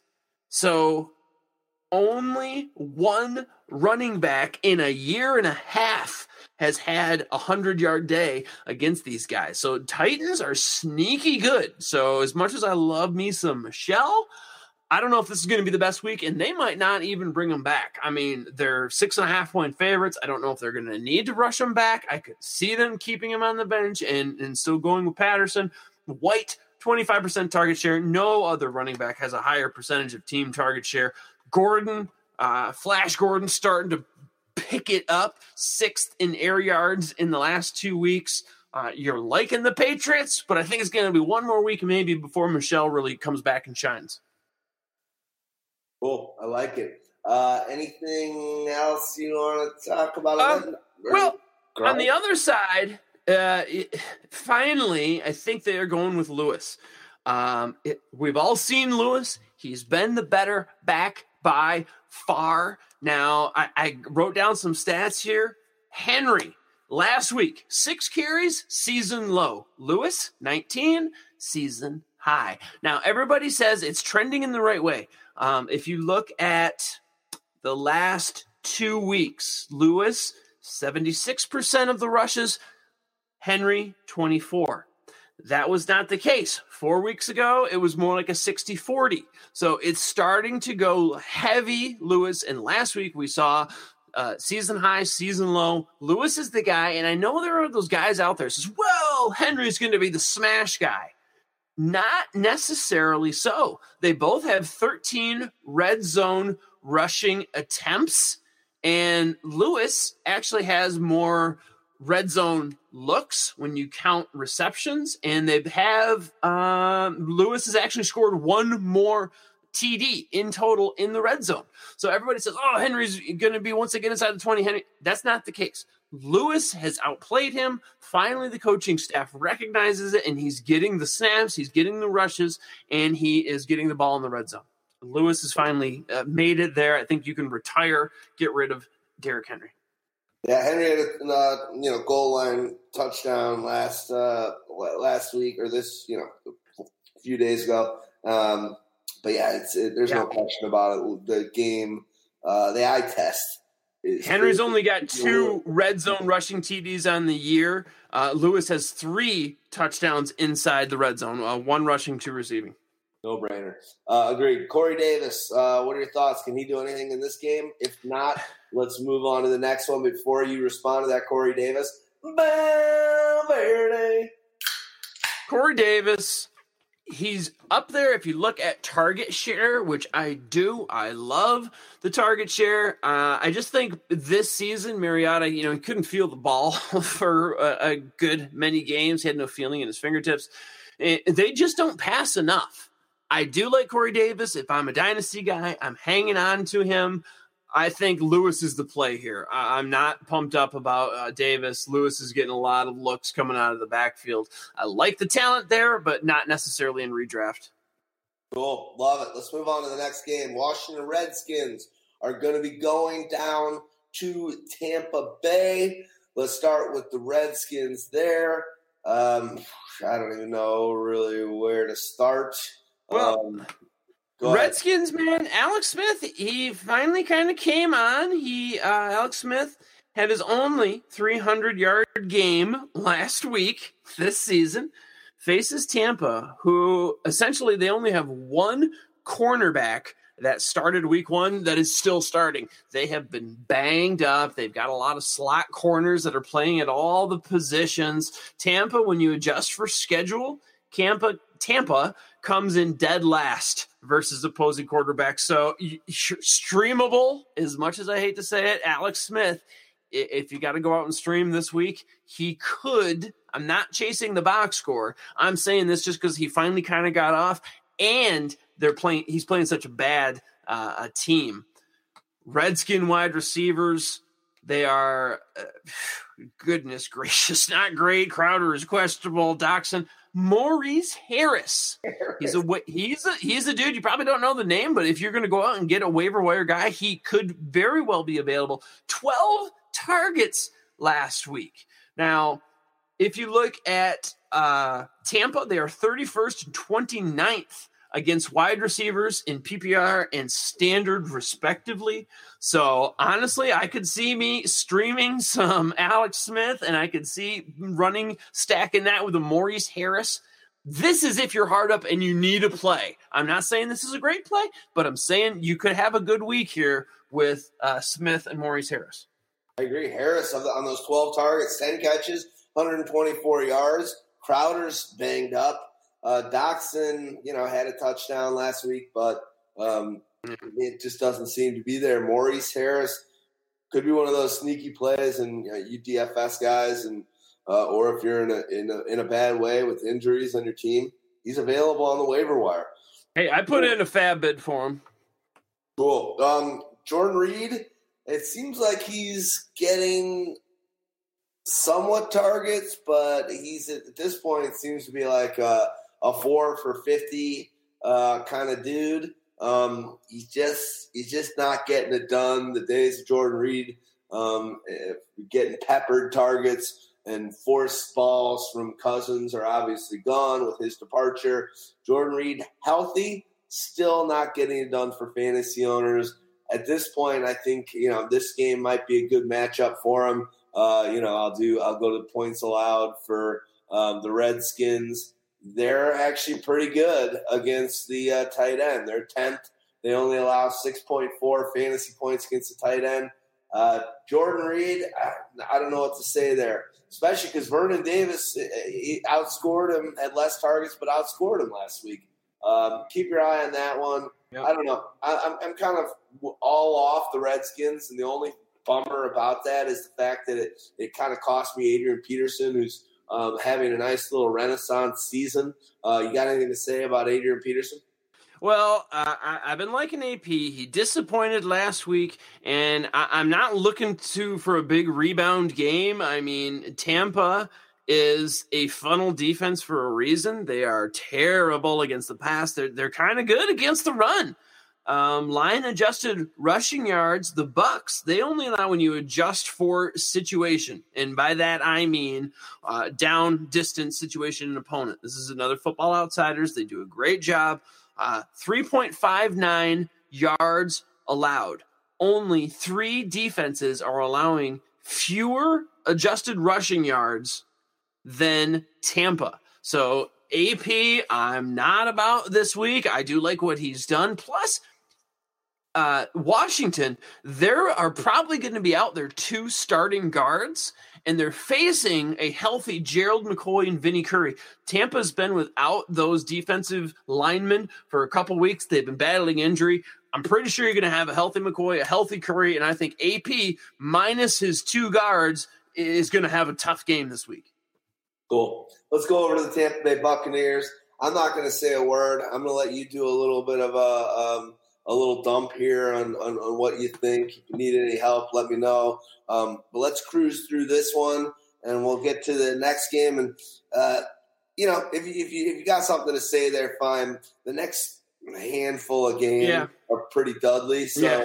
uh, we're gonna catch up pretty quickly. So do Even, your thing on this one even with Tampa, you know, I'm loving the quarterback spot, and it seems like whoever starts, uh, that quarterback has just been great, except for the one Winston bomb. Fitzmagic, I am a believer. They have a great wide receiver crew and sneaky, sneaky play. Humphries, second most wide receiver snaps on the season, besides Evans. Uh, a, a lot of people don't I, I, think Humphries is on your waiver wire right now. I'd be willing to bet a lot of people don't give him his due. Sneaky play up against Washington, who ranked 26th against quote other receivers. So you've got Evans as the one, you've got DeSean Jackson as the two. So they rank 26th against a guy like Humphries getting all kinds of snaps, getting some targets, and who has a very good chemistry with Fitzmagic. I think that's a sneaky play, a guy you can get off your waivers, or a guy a play you can get in DFS. Uh, plus, I like me some OJ Howard. I was on him last week. I, I like it again. I think Brate seems to have a connection with Winston, and I think OJ Howard seems to have a connection with Fitzmagic. So uh, Godwin, kind of a darling through the first four or so games yep. of the season. Um, it, it, Humphries has obviously surpassed him on uh, snaps. Uh, he was was kind of blanketed last week um, in week nine. Is he is he kind of being phased out a little bit? What's going on? I mean, again, like you said before, you got into the wide receivers. They got they got they got might be have one of the deepest wide receiver crews in the league. And uh, now that you got Fitzpatrick slinging the ball around, Fitz delivering some uh, serendipitous yeah. magic. Um, what, what's going on with Godwin though? Last three weeks, man, my my guy Humphries, uh, again, as I said, second in targets on the season, but last three weeks, second in targets, 26 to Godwin's 16. 19 receptions for Humphries, nine for Godwin. Uh, zero times in the end zone for Godwin, two for Humphries. So yeah, he was a great guy. I believe I actually picked him up one of my leagues when uh, we drafted at the beginning of the year. Looked great early on. It, times have changed. It is now Humphrey, uh, not Humphries McGee. It is uh, Adam Humphries and not Godwin. The talent's there, but I don't think he meshes as well, and he, he's just not riding it like Humphries is. Humphries going for his third game in a row with seven or more catches. I agree. Uh, God damn it, I can hear my dog starting to rise and breathe heavy. Oh, I got this, baby. Which which means a uh, you know she's fine. I'm not even gonna answer, but when she starts to breathe heavy, she gets up and starts scratching at the door. In her 12 year old uh, age, she's definitely. We used to do this podcast and be like, "We got a podcast." She'd just go into the room and shut up for three and a half hours, and I'd wake her up. But as she's gotten older, she's definitely gotten a lot more anxious. She can't chill quite like she could when she was uh, an eight year old. But let's go to the next game. But before we do, let's take a word. Let's take a moment and listen to a word from our sponsors.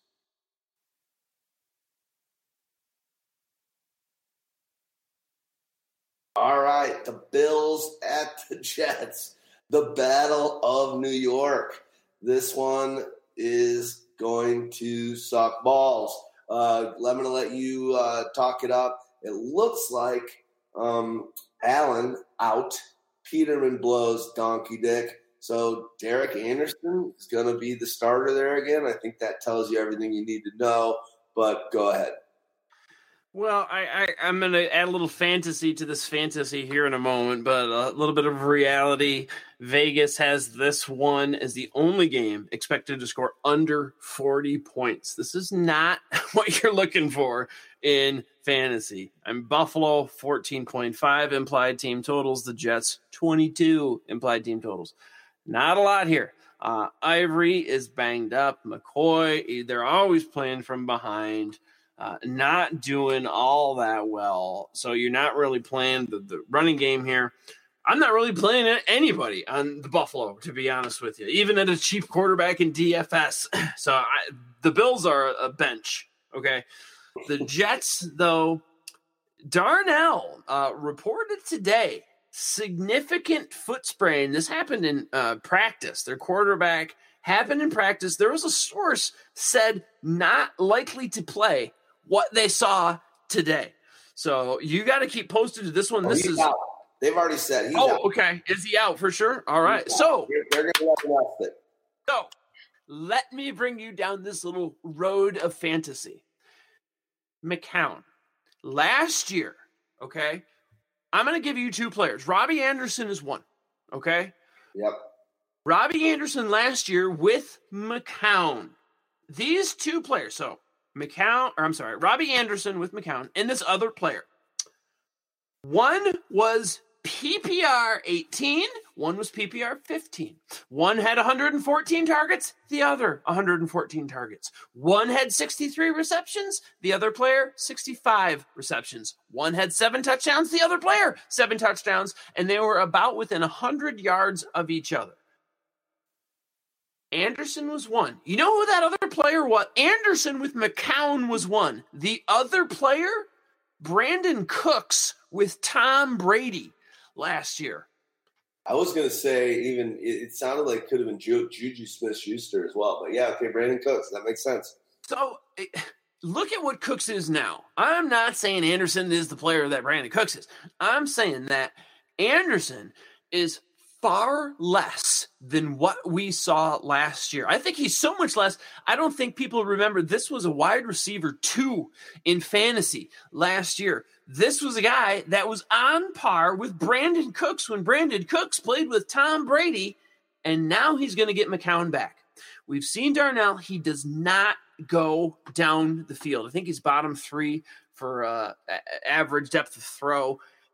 That's what Anderson needs. Anderson needs a guy that can put it downfield, and that's what McCown does. So I wrote up all this before I knew that Darnold was going to be out. I'm excited about this one because I think he could be a sneaky little play. I know he's going to be on your waiver wire.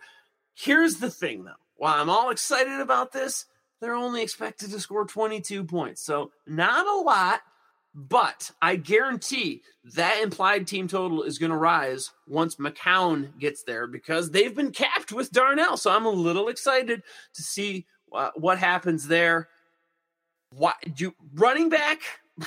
I don't know about that. You got Cannon, uh, hype kind of faded with him. Only got one touch last week. McGuire, McGuire is a is a is a uh, Wheeler guy. He likes McGuire. Yeah, he looks to return this week. He's a pass catcher. You know, this would be good in positive game scripts, or I'm sorry, in negative game scripts. So when they're up, that they're going to be running the ball. McGuire, I think, is going to be used when they're down. They're not going to be down against Buffalo. So I do like McGuire. I don't know if this is the game he's going to break off. If anybody, I'm going to say it's going to be Crowell, but I'm not loving it. But least you forget he's got two games over 100 yards. He had one that was 219. The only problem is all the other games he failed to put up 50. So Buffalo, they're allowing. That's Crowell in a nutshell, right there. Yeah. Um, Yep. You know, I think the perfect word you said is break off. I think this game for both teams is like being on the can and breaking off a loaf. Let's move on. Yeah. Uh, the only other guy I would toss out there, Herndon, right? PFF. I was on Herndon last week because of the matchup. PFF at the um onset of the year, preseason, graded Herndon as the best preseason tight end. He was fantasy's 11th best PPR tight end last week. Third game with more than 10 fantasy points last week. However, the Bills they are tough against the tight end spot, but again, McCown's coming back. They could get a little bit more. Um, he's a guy that I'm keeping my eye on, but you can't get excited too much about all of this. But like I say, I think this is going to be a Crowell game, but I like McGuire down the future, and I love me some Robbie Anderson with McCown throwing the ball to him again. Totally agree. Um, good, good call on Herndon too. Uh, just seems like McCown. What he makes ten million dollars this year. Finally, they're gonna uh, make some make some um, make some stats out of that money. And um, he's just shown literally over the last five six years. Uh, before that, he was just a journeyman. He still is a journeyman, but he just doesn't care. He will chuck it. He's he'll hold in the pocket. He's like, Yeah. dude, I'm basically 40 years old. I'm making 10 mil. I'll earn it this week, um, and love that guy. And that's Um, exactly what Robbie Anderson needs a guy like that. Exactly. All right, let's go to the last of the early slate of games, and that's the Jaguars are going to be playing in Indy against the Colts. We'll start with the Jaguars. Yeah, so Bortles avail- probably available on your waiver wire, a little banged up, but is he supposed to play in this game? And if so, uh, Mo, do you like him in this matchup? I can't say I've I've in DFS I was fortunate enough to play Bortles when Bortles was the positive Bortles. This is freaking Dr. Jekyll and Mr. Hyde. Uh, you, you never really know when I, I'm having less and less confidence in him uh, as time goes on. He was indeed a full participant in Wednesday's practice. So you think he's going to go for net? Looks healthy, is not carrying a designation as far as I know. He practiced fully. So that is certainly good. It's freaking whack a mole with the wide receivers, and nobody I'm really excited about, to be honest with you, from the wide receiver crew. I'm not excited about Bortles. So, if anything, you're talking Fournette, Yeldon, Hyde. And, you know, of course, uh, Hyde just landed there. You know, Fournette is really just getting healthy again. So, goodness gracious, I'm not exactly sure. I mean, Hyde last week got 28 snaps. How did he do with those? Six rushes, 11 yards, two targets, zero catches. So, not much. Yeldon's been the guy. He's been getting 61% of the, the red zone rushes. He's uh, positive runs on 86% of his carries. But now you toss in these other two guys, and I'm just not sure what I'm liking, except people on the other side of the ball. I- I'm not a big Jags fan here. Cool. Let's move on to the other side of that ball. Uh, quick question I got for you. You know, Marlon Mack been kind of uh, limited. Uh, Basically, I, from what I read, not even practicing. Uh, they're coming off a bye week. He was a little banged up before that happened, but then lit it up. Um, are you worried about Mack? Is he? Are they just kind of taking the precaution and doing almost that? Um, I don't know, the veteran kind of move where we're not going to practice this frail guy, but we know he's going to show up and play on Sundays. Is Mack a good play uh, in this matchup? Is the defense so tough that uh, he's not even a good play, and this could be a guy a time to fade him? What are your thoughts on Mack, uh, Nyheim, and that backfield? Yeah, uh, it's tough. It's really tough. Now, if you look at the last, let's not even talk about the injury, but if you look at just the last two games that they played, they had the bye last week. Mack is clearly the guy.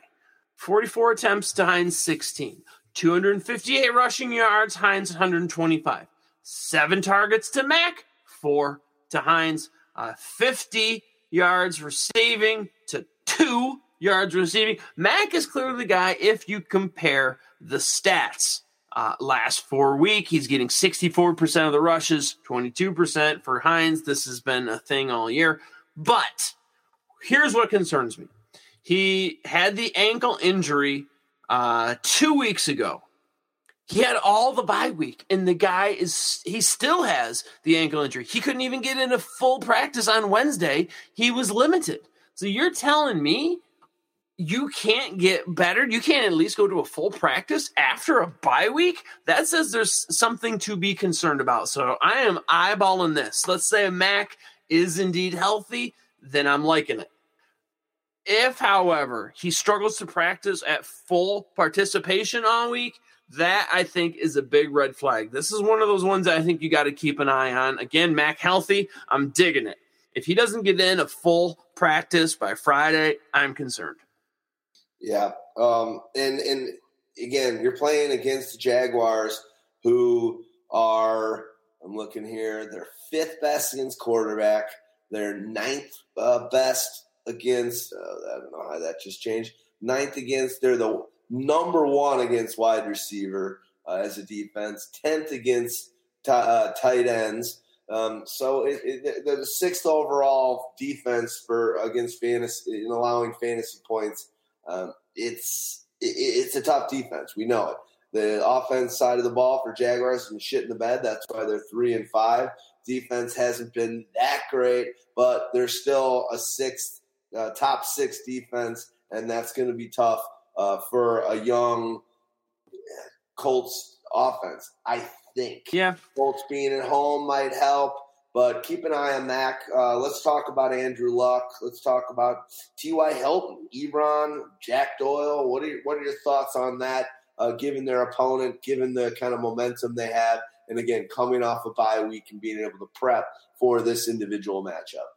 I will say, uh, two out of the last three games, they did surrender. Jacksonville surrendered uh, 100 yards to two different backs. Both of those backs did score a touchdown. So, in the last five weeks, or I'm sorry, the last three weeks, uh, they've been a little bit more susceptible, but we all know they are solid. Again, Mack healthy. I'm feeling okay about it. Uh, eh, now that we've got Doyle back, I think that's a whole new can of worms. Ebron was still Ebron, if you know what I mean. He had great matchups all early season without Doyle. Sometimes the dude would smash, but that would come after like four games of you playing him in DFS and he kind of break in your bank and then he would smash and then go back. So Ebron is one of the most frustrating tight ends to start. Now that Doyle's back, though, I think we've all kind of forgotten. We, we've seen how much Andrew Luck loves to throw. He leads all quarterbacks in the red zone with 59 pass attempts. Um, He's tied with Mahomes. I'm sorry, I guess he's uh, tied with Mahomes for no. He leads all. Excuse me, leads all quarterbacks with 59 red zone attempts, and he's tied with Mahomes for 19 red zone touchdowns inside the 10. He leads with 12 touchdowns. So he loves to pass, but who's he going to be passing it to? In their last game, Doyle comes back, more than doubles the targets to Ebron. I think it's going to be the Doyle show as it keeps going. Ebron looked only so good because Doyle was not there. Doyle is the better player. I've seen enough of Ebron. I'm a Detroit Lions fan. We got rid of this dude for a reason. He's talented. He's frustrating as hell. Doyle, oh, Doyle rules. I'm not ready to give up on Ebron that easily. Five touchdowns last five games. Um, it's it's it's been something different. I think. But that was without Doyle, right? No, I know, I know, but eh, I'm just not ready to say Eric Ebron's going to suck balls and be what he was with the Lions. Uh, there's there's no. something there's, there's the no. reason I think Ebron is doing well with the luck, but I think Luck's got second most TD passes um, behind uh, Mahomes um, is because he's got a he's an athletic, big body guy, and they don't have that right. kind of player. Uh, exactly. Uh, they don't have a uh, they don't have a, a, guy who gets you in the end zone like a, a Gurley or a Zeke, you know, a running yeah. back. Doyle's a big guy, but I think he's going to be more of that first down, that that chain mover, that um, possession receiver, that uh, fallback, uh, third, third, fourth read dump off. Uh, and I think that's going to be uh, you know effective for Doyle. But I still think the most athletic, big target guy uh, running across the field or wherever the route may take him is going to be Ebron. And, and we've seen so far through this season, Luck is willing to throw the ball up, chuck, chuck it in the air, give uh, the 50 50 ball to Ebron. And Ebron's come down with it. Uh, he's dropped actually a couple or one, one or two of them that he, he should have more touchdowns. Yeah, he should. Yeah, but Ebron's done it. So um, I like that connection. I don't think that just evaporates. Uh, yeah, I'm not saying it evaporates. I, I still think Ebron gets his. I do. I would be willing to say that in the next second half of the season, that I think Doyle is a better fantasy tight end than Ebron, but I still think Ebron is going to have his weeks. I still think he's going to be a viable play, but I just think Doyle is going to be better in the second half, in this humble man's opinion. Cool, and I don't disagree. Ebron's been touchdown dependent even without Doyle. So it's all it all boils down to yeah. Ebron. I'm not saying Ebron's yeah. He, I like Ebron. He is a good player. He is big. He is freaking talented. And like you say, they don't have somebody that can punch it in the red zone. He is that big body guy. But uh, you know, Ebron or I'm sorry, Doyle. He's been there. I mean, he was the fantasy surprise uh, a few seasons ago. He, but he's never been a huge touchdown guy. Last year, I mean, he was the sixth best PPR tight end, but only four uh, touchdowns. And you know, tight end is a volatile position. If you can score, uh, then you're good. And if you can't, you can struggle. And I think Doyle is more, like you say, a possession guy. He's going to get more targets, I would say. But with as many passes as Luck throws in the red zone, I think there's going to be enough to go around for Doyle. But I, um, I agree yeah. with you. I agree with that wholeheartedly. Doyle in his first, uh, I don't know if his first game back uh, last week, but first yeah. time that, he, that we, everyone was getting pumped for him. Did have 70 yards and a touchdown. Yep. Um, but at the same time, oh, actually, they were a bye last week, the previous week. Uh, um, but the other thing to uh, consider is Ebron, number one, uh, leads all tight ends in touchdowns. Second, uh, cross wide receivers with seven touchdowns in the season. So let's move on to the next game. Uh, or, or, anything, T.Y. Hilton. Is T.Y. Uh, Hilton banged up? Uh, is a good matchup for him? Is he going to get locked up with Ramsey? Let's quickly talk about the wide receiver which is basically T.Y. Hilton. It's basically T.Y. Hilton. It's a tough matchup uh, against the Jags. I think he is going to get a little bit locked up there.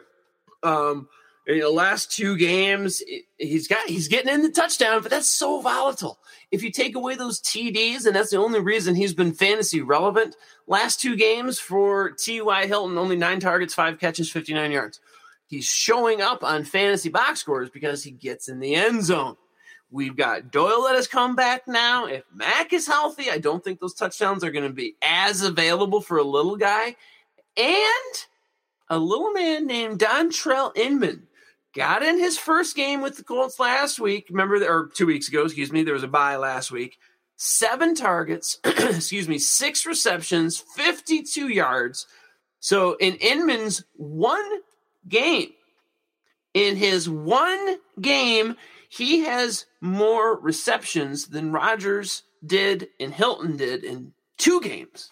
So is it a fluke? I don't exactly think so. But Inman, I think he might certainly. If Inman can stay healthy, I think he's going to surpass Rogers as the uh, the second wide receiver on that team. Cool, love it. All right, let's go over to uh, the next game, uh, first of the afternoon games. We will have three afternoon games. Um, you know, I always love uh, hearing Houdini complain about it. I don't understand why they can't just kind of throw a couple more in the afternoon and just even out the uh, the our watching pleasure and make more games uh, for us to watch or more um, moments for people to uh, see on re- on the red zone. But Chargers going to be at the Raiders. We'll start with the Chargers. Um, I think this is a game we can kind of breeze through. Uh, we got five games left, and we're sitting here pretty much uh, almost at two hours in. Uh, let's do our thing, not trying to rush us, but also uh, I'd like to keep the show under three hours. Um, yeah, baby. Let's go with the Chargers. Whatever you want to drop, make it happen. Well, let me get the, the quick ones out of the way. Keenan Allen, not what fantasy owners expected if you got a glimmer of hope, the Chargers have historically been a second half kind of team. I too drafted Keenan Allen. I am hoping that fantasy goo comes round because, like I said, historically they're a second half team, but I'm not looking at this game for him to rebound. If you're looking for one of the Williams boys, hell, how do you know? 32 targets for one, 29 for the other, 21 catches, 18. It's a toss up between those two boys, I would say. If you're going to pick one, eh, give me Mike Williams. But Tyrell's been coming on lately. I don't really want to mess with either Williams boy. Uh, the only thing out of the passing game, if you want to file something away, Hunter Henry. There is talk of this dude possibly returning. He's technically on pup, not IR. Talk of him returning this season. Tore his ACL in May. What is the chances? I think they're small. However, you got room on your bench. I might stash him away just in case because he could be a game changer. Is this going to happen? I don't know. I think chances are slim, but they've been talking about him returning. Buy him now if you've got room to, to throw at him, stash him away for the playoffs. The guy I do want to talk about, Melvin Gordon. I said last week, uh, looking at the Vegas chart, it really revealed McCaffrey and Hunt. This week, it's revealing Hunt and Gordon. Um, I mean, these are chalky plays, but God, there's always chalky plays. How do you pick between you know Ezekiel Elliott and uh, some of these guys at the top? If you're playing DFS or, or who to fade, like I said, I think McCaff is kind of a fade this week. I love Hunt and I love Gordon. 100 rushing yards and or a touchdown in all but one game this year. He is a beast, averaging Uh, nearly 20 carries per game. 67% of his yards come after first contact. Just like those running backs you love in PPR, he's getting over, he's getting 21% of the team target share. So Gordon could be a smash because it's going to be positive game script. The Vegas chart reveals two things a team that's going to score a lot of points, the Chargers expected to score 30 point 25 points against the Raiders. The Chargers expected to win by 10 on the road. So if they were at home, they'd be expected to win by almost two touchdowns. That means positive game script. That means they're going to score a lot of points and they're going to put the ball in Melvin Gordon's hands. Heck, even give me some Ekeler because this dude's been given double digit PPR days in all but two games this year. That's how much I like the running game for the Chargers. Give me Gordon with a little slice of Ekeler. Tyrell Williams, uh, three t- last uh, three weeks has had a touchdown, trying to make it four in a row. Pretty impressive. I think this is uh, again another guy. It's hard to hard to really uh, be too pumped up about him, but uh, when you're streaming, when you got some injuries, uh, kind of second half of the season, always Tyrell Williams seems to be getting it done. Um, what's going on with the other Williams? Is he injured? Uh, I, I, should know this. I Chargers no, I don't. I don't believe so. And I, I kind of kind of off, hasn't he? I, I kind of touched on them uh, super quick. Neither of them carry the the injury designation, but uh, you're right. In the last four weeks, it has been T. Williams who's been uh, trending upward. However, on the season, they're a coin toss. They're only three targets away from each other. They're only three catches away from each other. They're within 100 yards of each other. They're within nearly 60 yards, air yards of each other. Again, if you look at the season, Mike Williams is winning by a hair. If you look at the last four weeks, like you say, Tyrell Williams seems to be getting the better of the two matchups. To me, it's just too much of a toss up. And with this week, because they're favored by 10 points, they're not going to need to throw. You're not going to want to have to decide who's going to get it because they're not going to be throwing it. They're going to be putting it in their running back's hands. Cool. Valverde. Valverde. This is my last uh, Tangerine Space Machine. Yeah, I'm out of Tangerine Space Machines and I've moved on to my uh, old standby, Centennial. I tell you, Centennial, which has always been a standby, I can taste how malty it is compared to the Tangerine Space Machine, which uh, is what do you call it in New England? Which means yeah. it, it the hazy hazy style. Which I talked to my buddy who's a cellarman at Founders. So you know what a cellarman basically does? Now, uh, basically, I'm I'm not trained or whatever, but basically, you know what this dude does? What's that? Tastes beers. Oh, yeah. God fucking damn it! Did I? That's pretty much what he does. He, he after the the batch is ready to go out, he does some measurements. I mean, there's some science involved, but essentially, he tastes it to make sure everything's up to par. Yeah, yeah, this tastes good. Let's go. Yeah. All right. Hey, honey, I got another rigid day at the office. It's gonna be a rough one. When I come back, I'll be a little buzzed. Um, but somebody's got to do it. Somebody's got to pay the bills around here. Fuck sake, my calling was missed. Um, yeah, I want to see like his briefcase. You know how people wear a briefcase to work. I want to see him like you know take out a, a couple different styles of pretzels. Uh, you know, take out you know the water bottle so he can cleanse his palate. Put out a couple of chip dips to go with, you know, the stout and to go with the IPA. That's the kind of briefcase that I want to bring with me to work.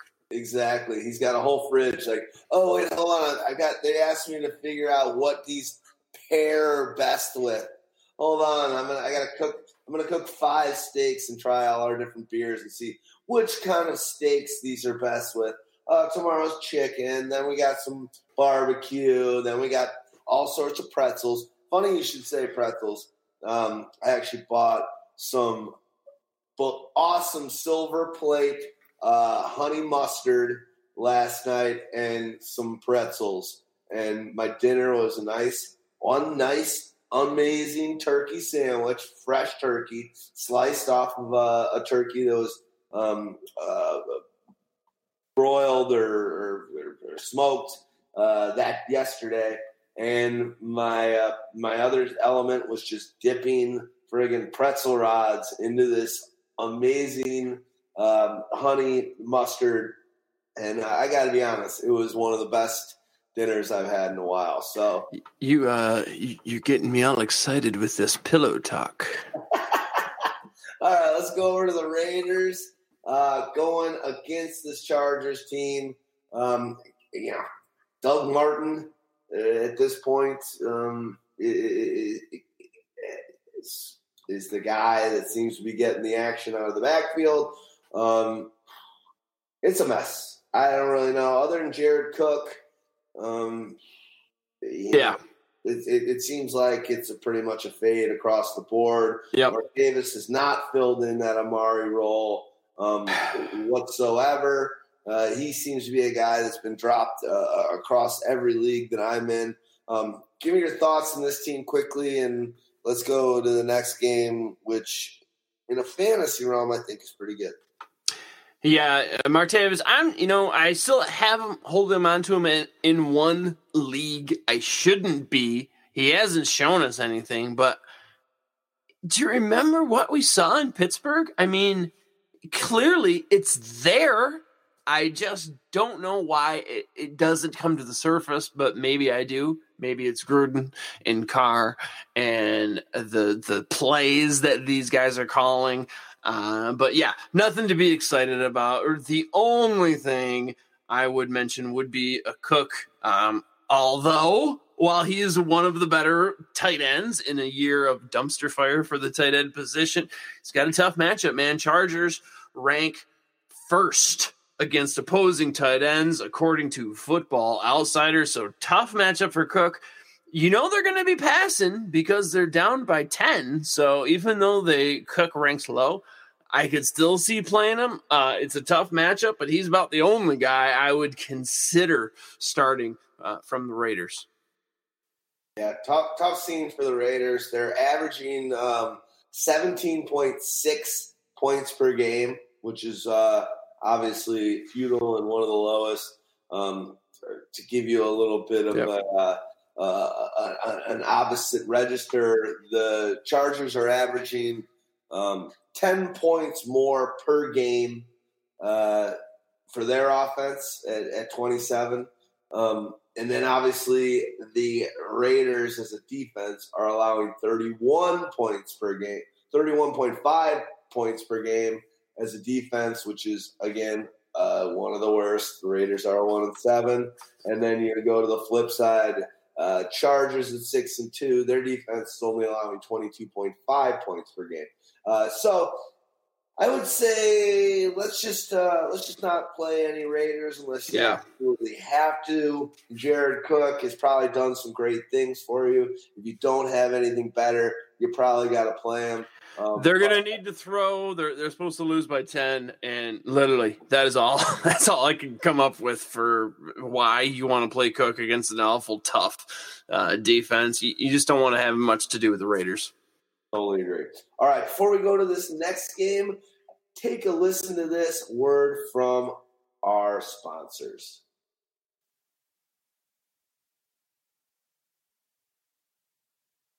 All right, the Seahawks visiting Los Angeles Memorial Coliseum, where one of the greatest uh, Rolling Stones show of all time has ever happened. If you ever want to uh, uh, check out a, a, an amazing Rolling Stone show, check out the LA Coliseum show. I think it was during the. Uh, um, I'm pretty sure it was during the Tattoo You uh, era, but it might have been some girls. Uh, but they threw on like a three-hour, just crazy show uh, from the annals of rock and roll history. It was known as one of the best shows the Rolling Stones have ever put on. And you look at that stadium, it is filled to the gill. I think the last time that stadium was probably ever filled like that was during a, a USC football game when Reggie Bush and Leinart were uh, were, were playing and uh, basically looking like unstoppable for a national championship. The Rolling Stones, can you dig it? All right, uh, Russell Wilson, you know, kind of kind of having a, a, nice little rebound here, starting off slow. I think he was probably in most leagues third, maybe fourth uh, QB taken. Um, started off real slow, but he's kind of come back around uh, since week five. Uh, he's got 11 touchdown passes, uh, which I think is third best in for quarterbacks. Um, says here that uh, he's going for a fifth game in a row of, um, of two touchdown passes.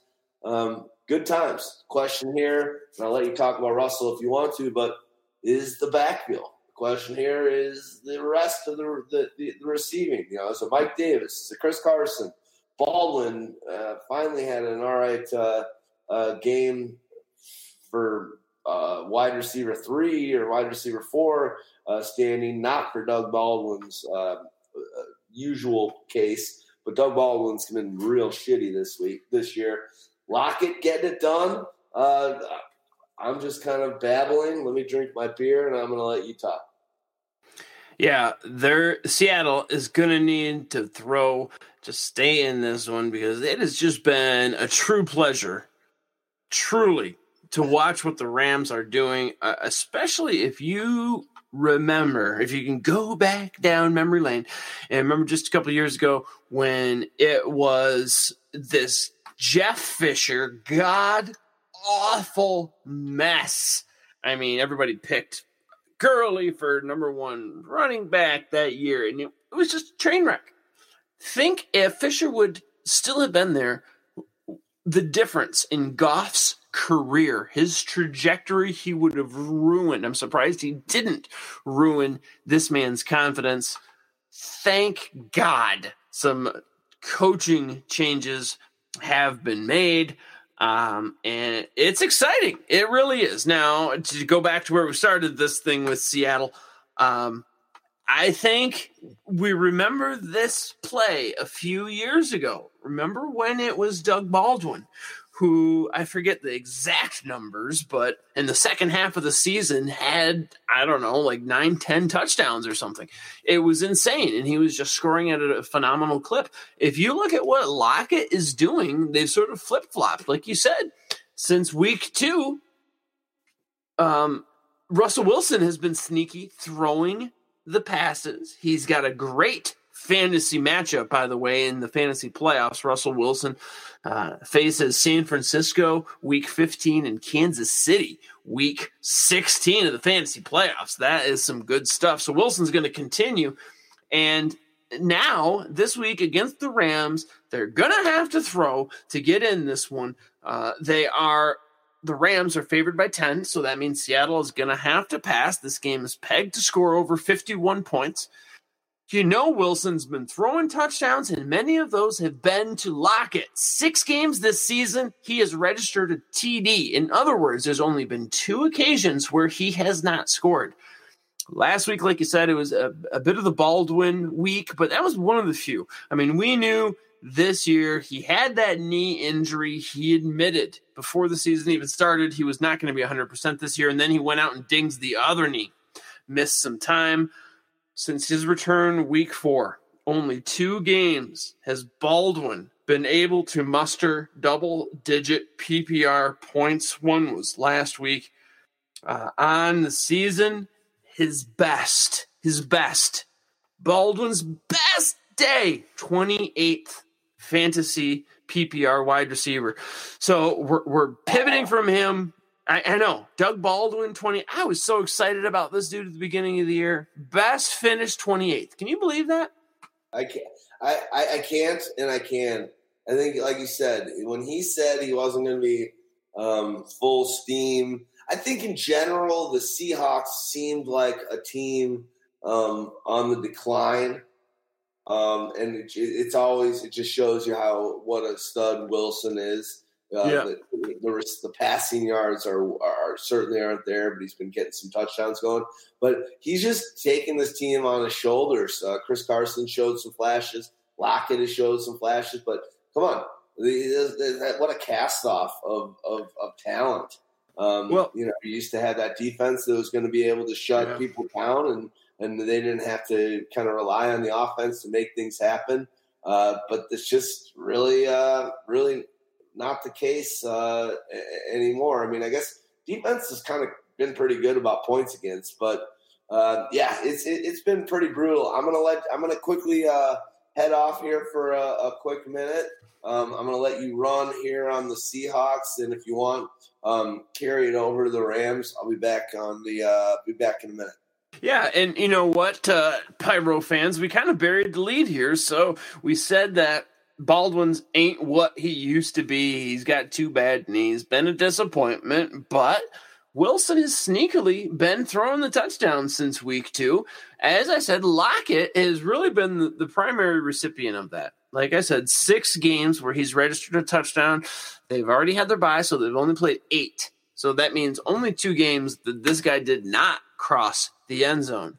But the lead here, David Moore David Moore, Seattle's best fantasy wide receiver in the last five weeks. I'm betting he's probably available on your waiver wire. He's been doing a lot with a little. Very volatile type guy. Scored four touchdowns in his last four games. He's got a twofer in there. So there was one game where he was held out of the end zone. So basically, one game he didn't score of the last four. So he's put up double digits in all but one game of the last four. That was last week. Disappeared. Um, he he still saw seven targets, most of the team, and that's what I want to see. A guy that's getting in the end zone, a guy that in the last five weeks has been the best scorer on the team in fantasy, and a guy that's getting the targets. So David Moore, he is a guy to buy right now. I'm buying him. If you turn over to the running back situation, Chris Carson, he's questionable and it looks doubtful. I, I shouldn't say the word doubtful. Uh, that's an injury designation, but it doesn't look good. Although he is listed as questionable, it's talked about that he is not going to play, and it's been talked about. Mike Davis is going to be the guy to step up for him. He's the waiver wire darling edition of this week. If he's still out there, make a bid for this guy because, again, one of those teams that you can move on the next man up, and that's gonna be Mike Davis. So I like Mike Davis, but at least you forget McKissic He was the only running back to score a rushing TD last year for this team. Uh, there's talk of him returning as early as week 11. So that means at least for week 10, you've got Mike Davis. And I do like Mike Davis uh, in the long term. But we got McDis- uh, McKissic lurking in the shadows. You know, Chris Carson, he might play, but I'm thinking Davis is going to have a big week. I could easily see him being a uh, fantasy RB one if the cards fall well. I don't think that is outside the cards for him. Um, could be a little sneaky play there. Russell Wilson, uh, if I didn't mention this, second best quarterback matchup in the fantasy playoffs. I think I did San Francisco, Kansas City, but uh, I might be trading for Russell Wilson because, like D Rex said, since week two, he's really been up there in the touchdowns, and people just haven't been giving him credit for it. On the other side, do I really need to say too much about the Rams other than they seem to be healthy at the wide receiver spot? So take a seat, Josh Reynolds. Thank you for your service. Uh, however, you got the trio back Cooper Kupp, Brandin Cooks, Robert Woods. Now, it's a little unfair if you look at on the season because of the Kupp injury. But if you look at on the season, uh, it, Woods leads the team in targets. Woods leads the team in receptions. Um, Kupp leads the team in touchdowns, even with the injury. So kind of a whack a mole. I think you're going to always be happy with a wide receiver for the Rams. And if, man, if you're looking to stack, I have done well in DFS doing something of an onslaught where I'm starting Gurley, Goff, and then a, a, Woods and a Cooks, if I can get them all in there, this is the type of team that you want to stack. And because they are 10 point favorites, because they are at home, I know Gurley's expensive in DFS, but man, uh, this could be another good week for Gurley. I think he's going to be worth it. Um, not really playing the tight end position for the Rams because their their trio, their bevy of wide receivers is just that good, and it's truly just been a pleasure to watch uh, what McVay has done here with the Rams. One thing that one thing I will say, the Seahawks a little sneaky. Uh, mentioned it a little bit earlier, but points against 19.5 for the Seahawks. The Rams are allowing 22.2. Maybe that's because uh, you know they get up so much and they don't they play uh, you know whatever they're not too worried about it. But another thing, Seahawks defense only allowing 333 point um, 333 uh, yards a game. The Rams are allowing 348. Again, maybe it's because there's just you know you're down so much and so early that things happen. But Seahawks not a rollover uh, kind of situation uh, at all uh, on, on, defense. To be honest, looking at points allowed, they are uh, Seahawks are the fourth best defense um, in fantasy point, allowing fantasy points. They're the hardest against quarterbacks, uh, so they're only allowing thirteen point five against opposing quarterbacks. Again, do I think that makes you scared to start Jared Goff with that talent enriched offense? And Sean McVay leading it? No, but it's something to uh, uh, to think about. Where Seahawks are the best, um, you know, based on our Pyro Fantasy uh, power rankings, they're the best against quarterbacks. They're uh, you know 12th against running backs. Gurley will be fine. 18th against wide receivers. But then you go back and they're first against tight ends. I guess that's good because the Rams don't really play with a tight end um, that's really getting it done. But just just know that going up against the Seahawks, points allowed and defensive yards allowed, they're pretty fucking good. Uh, they're top five. Um, yeah. Let's go. Let's move on. I think you said enough. I did. The Rams.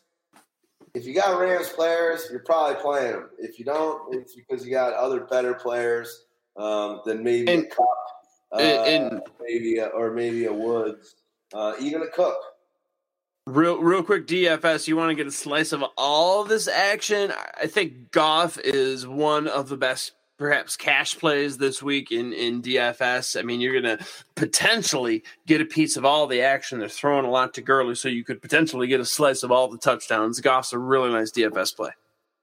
Cool. Um, all right, let's go to Miami Dolphins at Green Bay. Uh, hard to believe Green Bay's three, four, and one. Mm. The Dolphins are five and four. Uh, that's just that's just hard to believe and you still see diehard Green Bay Packers fans thinking they're going to win the Super Bowl this year. Uh, all right, let's start with Miami Dolphins. I think this is a this is a quick one. I don't think they've announced yet whether it's Tannehill or Brock. Tell me if I'm wrong. I think it's going to be Brock. I know Tannehill, I believe, is listed doubtful. I think there's been talk of him potentially week 11, so I don't think it's official. But I would be willing to bet, as I'm a gambling man, that it's going to be Brock. All right. Frank Gore had over 20 carries last week, uh, but still, it just it just doesn't matter. Frank Gore in standard in PPR, even with all the touches he got gets, um, you know, I'm not sure why Gase doesn't uh, keeps doing this, but he's not putting up points. You know, Frank Gore can get 30 carries, and unless he gets a breaks a long touchdown or gets touchdown, uh, he's not scoring. So I know it's kind of fool's gold. You look at it, and you and I are both target touches and looks kind of guys. But with Frank Gore, it, it, it just doesn't equate to fantasy points. Um, what do you have to say about Drake or uh, any of these wide receivers? Uh, is there anything to speak of, or is this another matchup uh, or team or game that you just kind of want to nothing to do with. Uh, and real quick, since I wrote my notes literally from this afternoon, it is indeed Brock Tannehill is officially out. Um, uh, what is going on? I mean, we talk about rational coaching. Everybody in their freaking mother can see that Drake is the guy. And yet, last week, 20 rushing attempts for Frank Gore, three for Kenyan Drake. What the hell is going on? Uh, Drake, we've seen the magic. We remember from the end of last year when he came on. Last couple weeks, he's been looking fantastic. However, they, they still seem to be giving it the other way. Um, in the last five weeks, if you're just talking straight fantasy, Drake has the seventh most fantasy point score, 41st in PPR. Yet last week, as I said, Gore 83% of the rushing attempts, Kenyan Drake 13. So uh, Drake's the man. I'm going to go with him on the season. Each player has played nine games. How many times has Gore come away with a higher PPR total, you ask? Twice. Weeks four and weeks six. In those two games where Gore has scored more, Gore outscored Drake by an average of 6.05. So not even all that great. Uh, very close, and he's killing him in the weeks when Drake is scoring more.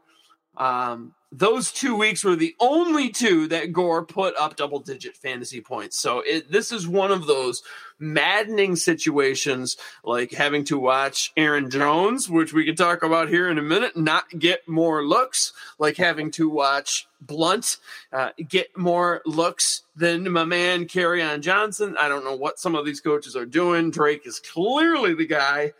Uh, but it, it's a rough team. I mean, you're starting Brock now he came out of the gates firing. I was starting the defenses against them, and I was shocked. Week six, quarterback number four. Week seven, quarterback 15. Week eight, ugh, quarterback 28. Week nine, quarterback 26. So he's revealed his true colors. Least we forget. He is he is who he is. He he is who he thought he was. Brock the Rock Osweiler. Uh, he's nobody to be happy about, and I don't think he's going to bring the ruckus this week against the Packers. But I, I am all for starting a GoFundMe account so we can get Drake the ball, do what we ever got to do because uh, I, I like him. I love Frank the Tank, but his time has passed. Let the sun set on this man's career and uh, the dawning of a new Drake day. Could um, uh, the wide receiver, um, shit, what's his name? Parker, DeVante Parker, uh, had a nice game um, a couple weeks ago. Uh, is he a guy that, it might have even been last week? Is he a guy yeah. that people can rely on, um, or or is it uh, just a shitty team, uh, low implied point total, and you just stay away? Well, yeah, I, am pretty much staying away. They they don't even have uh, what is it? 19 is their implied point total. They're they're going up to Green Bay now. They are going to have to pass, but keep in mind Brock is passing to him. The only thing is you're going to say, yeah, we saw a little flash from Parker. Uh, Kenny Stills only got limited practice, so that is something. Uh, who's the other fellow? Oh, Jakeem Grant. He's questionable. So that is something that bodes well for Parker. But I think we've seen the evidence. I, I was a Parker believer for a long time, and he, he tantalized us in what, week eight? Is when we saw the flash 134 yards, six receptions last week, one for eight. So it's back down to earth. Even if those other two players are out, I'm not believing in Parker. Drake's the man, but uh, I'm I'm pretty much benching Miami, and I uh, like some plays over there in Green Bay, though. Yeah, let's go over to the Green Bay Packers. I'll let you kind of do your Aaron Jones thing. I'd like to talk a little bit about Davante Adams and Graham, but uh, let me know what uh, what you've been seeing in the Packers in this one. Um, let it go, pyromaniac. Yeah. I mean, Aaron Jones, this is a guy who I really believe th- this year could have been better if he had not had that two game suspension. I really think that it cost him a great deal. It, I think, kept him from locking up the position, which I'm pretty sure they were ready to do. Uh, they had to mess around with Williams for a while. I really believe they would have moved Ty Montgomery, who is now moved on. Uh, but I really believe they would have moved Ty Montgomery to the wide receiver spot had Jones gone into the year without the suspension, I think it would have been a total different year. It seems like McCarthy has asked Jones to prove himself all over again. McCarthy, by the way, I think is going to be coaching elsewhere, or better yet, not in the NFL next year. Because, I mean, good God, Aaron Rodgers is on your team. You only have one freaking Super Bowl, one championship to show for it. Archaic play calling. And he's another one. How do you keep a guy like a Drake? Uh, like a Kerryon Johnson, like an Aaron Jones, not getting the ball. How do you keep a guy like this down and yet he continues to do it? So, Jones, he's been turning it on lately despite the obtrusive numbskullery that he has to deal with from the coaching staff. We all see the talent. This week, though, could be one of the better ones. It's going to be a positive game script, as I said uh, favored by nearly double digits, 9.5. They're at home. Dolphins allowing 4.66 yards per carry. Only eight teams are giving up more yards per carry to opposing rushers. Jones's usage has been increasing steadily, although it's not what we want to see. Um, Aaron Jones recorded his most snaps last week, 32, should be more. He averaged 16 looks in the last two weeks. So steady but surely, Aaron Jones is rising. This game could be his time to shine. Lord knows he has the talent.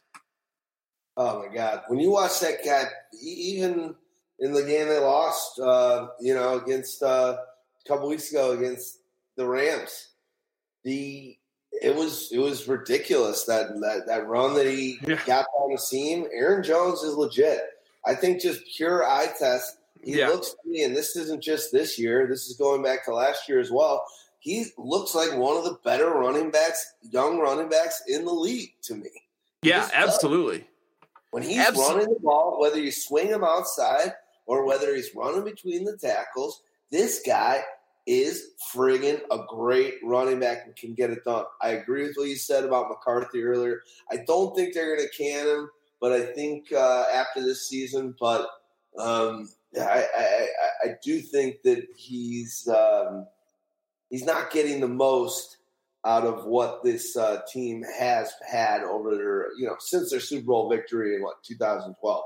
Um, but uh, with that said, I think the Packers even with an Aaron Rodgers, is a hard location for free agents to want to go. So I get that, and I think all of a sudden changing and uh, firing McCarthy might backfire a little bit on Rodgers in this window. But hey, uh, real real quick, yeah. uh, looking at Odds Shark, there are only three coaches that have better odds to be fired than Mike McCarthy. Um, I, believe, I believe that. Who are they? Todd Bowles from the Jets, Dirk Koetter, the Bucs, and then the Broncos. Vance Joseph has the best odds.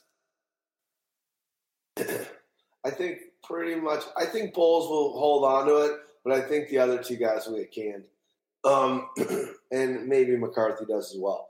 All right, Jamaal Williams. Now, since they shipped off um, the guy, excuse me, I got little little horse, little frog in my throat. Jamaal Williams still getting a lot of opportunities. I don't think there's much to say there. Let's let's hope that Aaron Jones um, gets the gets the, the looks and they increase even a little bit more so he can be above 20 looks. And against this Miami Dolphins team, um, could be a great breakout game for Aaron Jones. I'm counting on it as a two league owner of Aaron Jones, I think this is kind of the game where it starts moving towards. All right, we forgive you for being a dumbass and, uh, getting suspended. And what do you think of the, the passing game here? A lot of talk about uh, Miami versus the tight end. Last five weeks, they've been giving up the fifth most fantasy points. I, I really think Jimmy Graham, when they're expected to score points, I, I, like him in those situations. He's sort of a, a sink or swim kind of guy. He's either going to score you a touchdown and get you those points, or he won't. I think he can do it against the Dolphins here, and they're expected to score some points against the Dolphins. As I said, they got a decent implied team total, twenty eight point five. But you said Davante Adams. I really want to talk uh, some of these pass catchers for the Packers. What do you think of the receiving corps? Well, we know that Geronimo Allison's on the IR. Yeah. Uh, surgery on his groin, um, which is a bummer for him. He was having a nice season and kind of with all the stuff that's going on with Cobb and his timeout, really filled in nicely as the second fiddle there. But, you know, uh, Marquez Van uh, Valdes Scantlings. God, that's a tough name to do. MSV, baby. Yeah, baby. He had a hundred yard game in the New England for MVS. Um, his you know his second hundred yard game of uh, of the season, and because he's a rookie uh, of his career, um, you know I I, I think you got to be like him. I think he was the second yeah. fastest rookie um, going on, but. I think when you've had to rely on these young guys at wide receiver like Aaron Rodgers has, I, I, think it's one of the reasons why they aren't doing so great. This offense isn't, um, you know, it's basically been the Davante Adams show. Aaron Rodgers is, is doing his thing, but you know what I loved? I, I, I loved this week. Uh, Bill Belichick kind of kind of throwing shade at Aaron yeah. Rodgers. I don't know if you, you saw I, any of this. A little bit, I did. Yeah, it's it's this is what I've been saying about Aaron Rodgers essentially his whole career. Even when he won the Super Bowl, even these, you know, these Hail Mary, the dude, and, and, and he, he's he learned from the tutelage from his his uh, previous quarterback in Brett Favre. I said the same thing. I love Brett Favre. I thought he was an awesome player. I loved watching him. But dude, that guy closed his eyes and chucked the ball up there so fucking often and had great players make great plays for him. It was ridiculous. And I'm not taking anything away from Aaron Rodgers. I get it. He's one of the great wide receivers, but the fact that people are calling him a goat makes me want to puke, laugh, eh, in the same time. He just literally just throws the ball up there on a lot of occasions. And I love that the best coach in the history of the NFL and a guy that I love and admire and I, I love his, his, his surliness um, it was saying it like, yeah, so what happened last week? He's like, uh, you know, Aaron was just uh, Aaron was just chucking the ball up there and uh, hoping for the best. Love yeah. You got everyone that listens to the show knows that I'm not an Aaron Rodgers fan. Love Belichick, calling it how it is. Still understand Aaron Rodgers, Hall of Famer, great quarterback. I called them overrated before they came back and beat the Bears in Week One, and it was the most response I've ever gotten on a post over Twitter in my life. But Aaron Rodgers, he chucks the ball up there. He's lucky as fuck. Yeah, uh, like you said, he, he learned from Favre.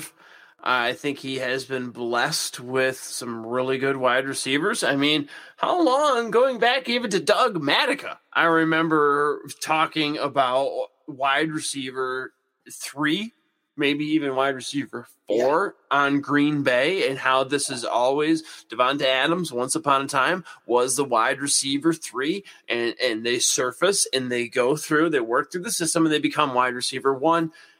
I think you got a hell of a shot with uh, MVS. Marquez Valdes Scantling, and then even Geronimo Allison when he gets uh, healthy for next year. Heck, I own both Notre of them. Dame alert. Notre Dame alert. We know you love them. I well, I own both these guys in uh, my dynasty, and I think it's it's kind of a crapshoot. You saw Geronimo, and I'm talking next year and down the line. You saw Geronimo Allison, who looked great at the first half, gets injured. MVS has really been turning it on in his absence. MVS, man, in the last four games has either a touchdown or a hundred yards in three of those performances. So he is something to watch. I really think he is going to surpass, if he hasn't already, Cobb. I think he's going to be the number two on that uh, wide receiver crew before too long. Um, I'm not. I, I, forget. Did you talk about Jimmy Graham? Had a touchdown last week. Kind of Talked nice about him a little bit. Just that he's very, I think, touchdown dependent, as he was uh, in Seattle. As as he's gotten older and slower, still a big body, still a guy that that you can toss it up against. Um, uh, facing the Dolphins, the Dolphins, I believe, are fifth, giving up the fifth most fantasy points. Um, and that is in the I'm sorry, in the last three games they've been giving up the fifth most fantasy points, the Dolphins. So yeah, I think Graham they're expected to score a lot of points. I think Graham's in a in a great spot uh, to be one of those guys. Just very volatile with Graham, as many of these tight ends are. Love it. Um, let's go to let's go to the next game. This is our second last game. This is Sunday Night Football in America. Before we uh, talk about Dallas Cowboys heading out to the city of brotherly love, do us a favor and keep, help us keep a, the lights on by listening to our last ad of the night.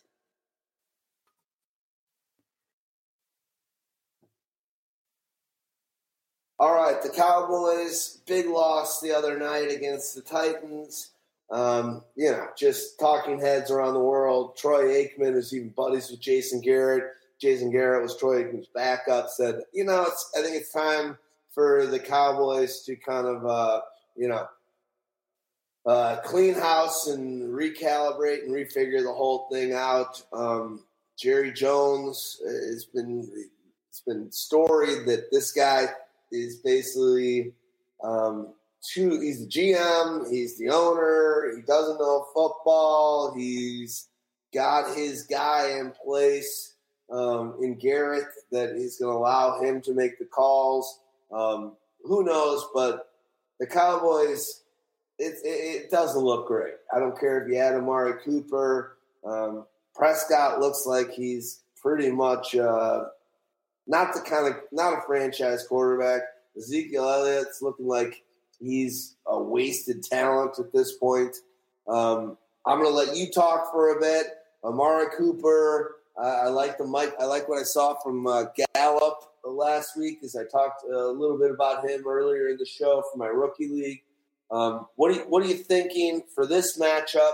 Um, but also, as we say, you know, playoffs around the bend. Um, what are you thinking the Cowboys represent uh, for fantasy owners? I'm going to kind of uh, let you do your thing here for a minute. Um, right on. Well, uh, Zeke, I faded him last week. I was right to do so. I am fading him. As I said last week, he faced the Titans, which have only allowed one uh, running back to score in the last basically year and a half, two seasons. He's now facing Philly, who comes in allowing the league low fantasy points to opposing running backs in uh, PPR scoring in the last three weeks. If you look at on the season, which you know at this point, once you get eight weeks in, I really try to look at a, a smaller snapshot.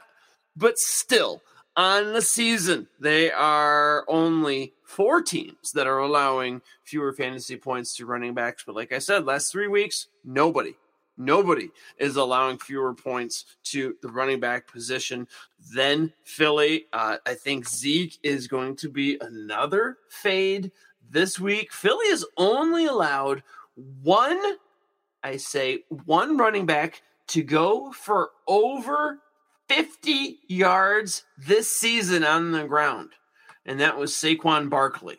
So the the next best rushing performance 42 yards. Now they haven't played world beaters, but still, man, 42 yards. Uh, that's pretty good. They've only allowed two rushing touchdowns on the season. So, yeah, I'm going to fade Zeke again. As far as Dak, you know, he was a flash last year, but that's before teams had uh, tape on him. Just haven't seen what we once saw. Still a good player. Uh, I, I, still like him. In, in, last year, to be honest, once Elliott got suspended. Yeah, that's well, and so is it the question of once he lost Elliott, or once teams had tape on him, or a little bit of both? I think it's one of those things where sometimes the worst thing. He was rookie of the year, 2016. He was uh, take, you know, Winston. Yeah, I guess you're right. Yeah, Winston, Mariota were taken ahead of him. He was like yep. what, fourth rounder. Um, sometimes that is the and he's in the biggest stage, Merrick's team, highest, uh, you know, biggest owner. Um, the franchise is worth more than any other team, basically in sports, definitely in the NFL. That can be the worst thing ever. He's shown it. He's been humble, but now over the last two seasons, he's pouncing on um, getting a lot of uh, you know endorsements and doing a lot of things. And hey, not knocking that. Make it. You talked about it earlier with Bell. Get it while you can. But I just don't see this guy as a franchise quarterback on the biggest stage. Do I think he's going to be in the league and be a starting quarterback for another team? Yeah, but if the Cowboys double down and give this guy, you know, just give him the keys for the next, um, you know, the next eight years, I think it's going to be a huge mistake, and I think it's going to turn off a lot of fans. I think Dak, Dak Prescott in this league is about the 18th best quarterback, um, which isn't saying much. You know what I mean? And it's a hard start to play him. And yeah, but you know, at a cowboy level, I, I think they'll be they'll be sadly bummed out by thinking that you know, and again, I don't think they thought that getting Amari was going to make Dak any uh, anything better. And I like the way that Chris Collinsworth and um, had talked about it the other night, um, where they basically said, you know, getting Amari Cooper kind of lets the, the the front office see what they have in in Dak Prescott and let them know yeah. and give because he was a little wide receiver deficient, oh, even God, with yeah. even with Dez Bryant. Um, so something to be said right now, the Dallas Cowboys are not a great fantasy team. They score 19.3 points a game. Um, not not not not a great time. Uh, so we'll see.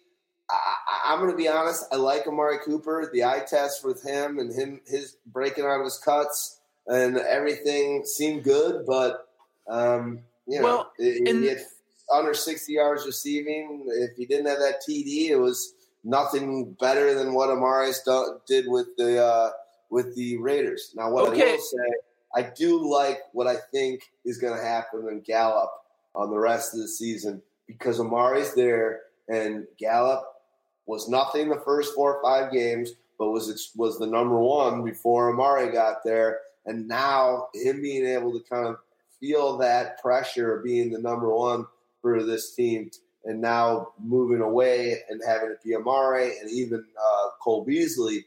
I, I, hope Dak makes some shots. I hope uh, Linehan uh, figures out how to try and get um, some great situations for a Gallup. I think Gallup has some promise. Yeah, and uh, two things that don't show up on paper when you're going back to Amari Cooper. Uh, you brought up the cuts that he was making uh, last week, and certainly we saw him score the one in the red zone where he went to the inside, then quick cut back out, caught it in the flat, and then ran to the corner. That was beautiful. But I like the fact that one, he learned so quickly. He he seemed to uh, uh, now their playbook. I don't think is that complicated. I don't think they are quite on the level of some of these other NFL coaches as far as creativity, but I like the fact that he seemed to be in sync and, and caught onto the playbook so quickly. And I like the fact that Dak was willing to go to him in the red zone. There was at least two other red zone passes that he kind of threw up for 50 50 balls where he just trusted Amari, threw it up there for him to just get, you know, the my ball mentality, go up and get it. Didn't work out for him. But I think those two things bode well. One other thing, I mean, this team badly needed a wide receiver. I mean, come on, Cole Beasley was the guy that was really leading the charge there. Uh, coming into the fantasy playoffs, that's best. That's racist, dude. it's just it's the truth, Ruth. It is. Um, but in the fantasy playoffs, man, they have arguably the best matchup for wide receivers. Week 14, Philadelphia. Adjust for schedule, 25th. Week 15, they're at Indy. Adjust for schedule, 24th. High is good in fantasy. And week 16, your championship week, they're home versus Tampa, who ugh, they are some of the worst corners assembled right now. So lots of intangible things boding well for some Amari down the line. Uh, however, against Philly, they're not even expected to score 19 fantasy points. Uh, going to be a little bit of a negative game script, but yeah, I'm not excited about starting anybody. But I think Amari could could do you well in the fantasy playoffs.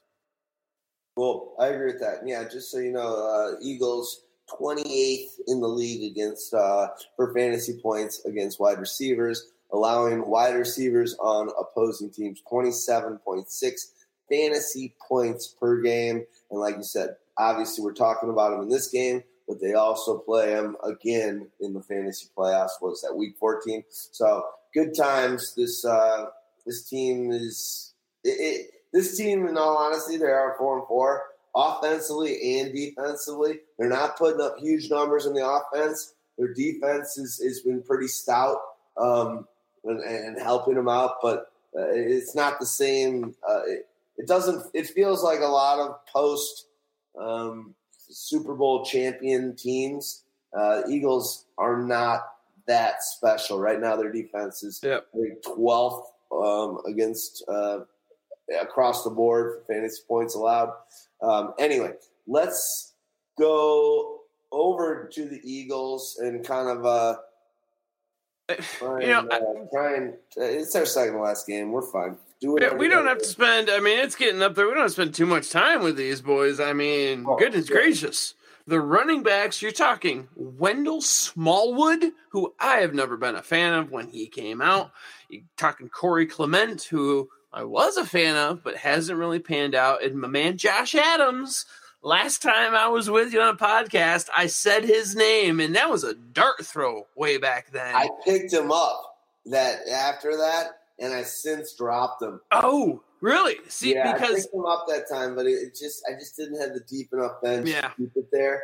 But yeah, it was. uh it- it- He looks like he could be in. This will Last- be a talented game, obviously. last two weeks he has led in uh, rush percentage carries. He's led in rush attempts. Obviously, he has led in rushing yards. But there, there's just a lot of fish to feed. They, they are really it's a running back by community there. I do think Josh Adams is the be- the best of the three as of right now. But uh, what does that mean? That that's not really translating to much fantasy goo. Uh, and they got a, a, a tough matchup this week with the Cowboys. But I, I do like me some Josh Adams, and it's kind of the same thing on the wide receiver crew. They they got a bunch of talent in the running backs, but there's too many of them, too many mouths to feed with the wide receivers.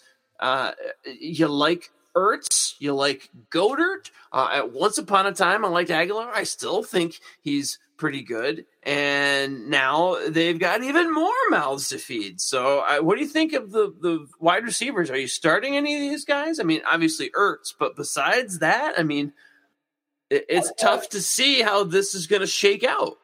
Yeah, I, I, I've got uh, Alshon, who obviously was out for those first uh, Yeah.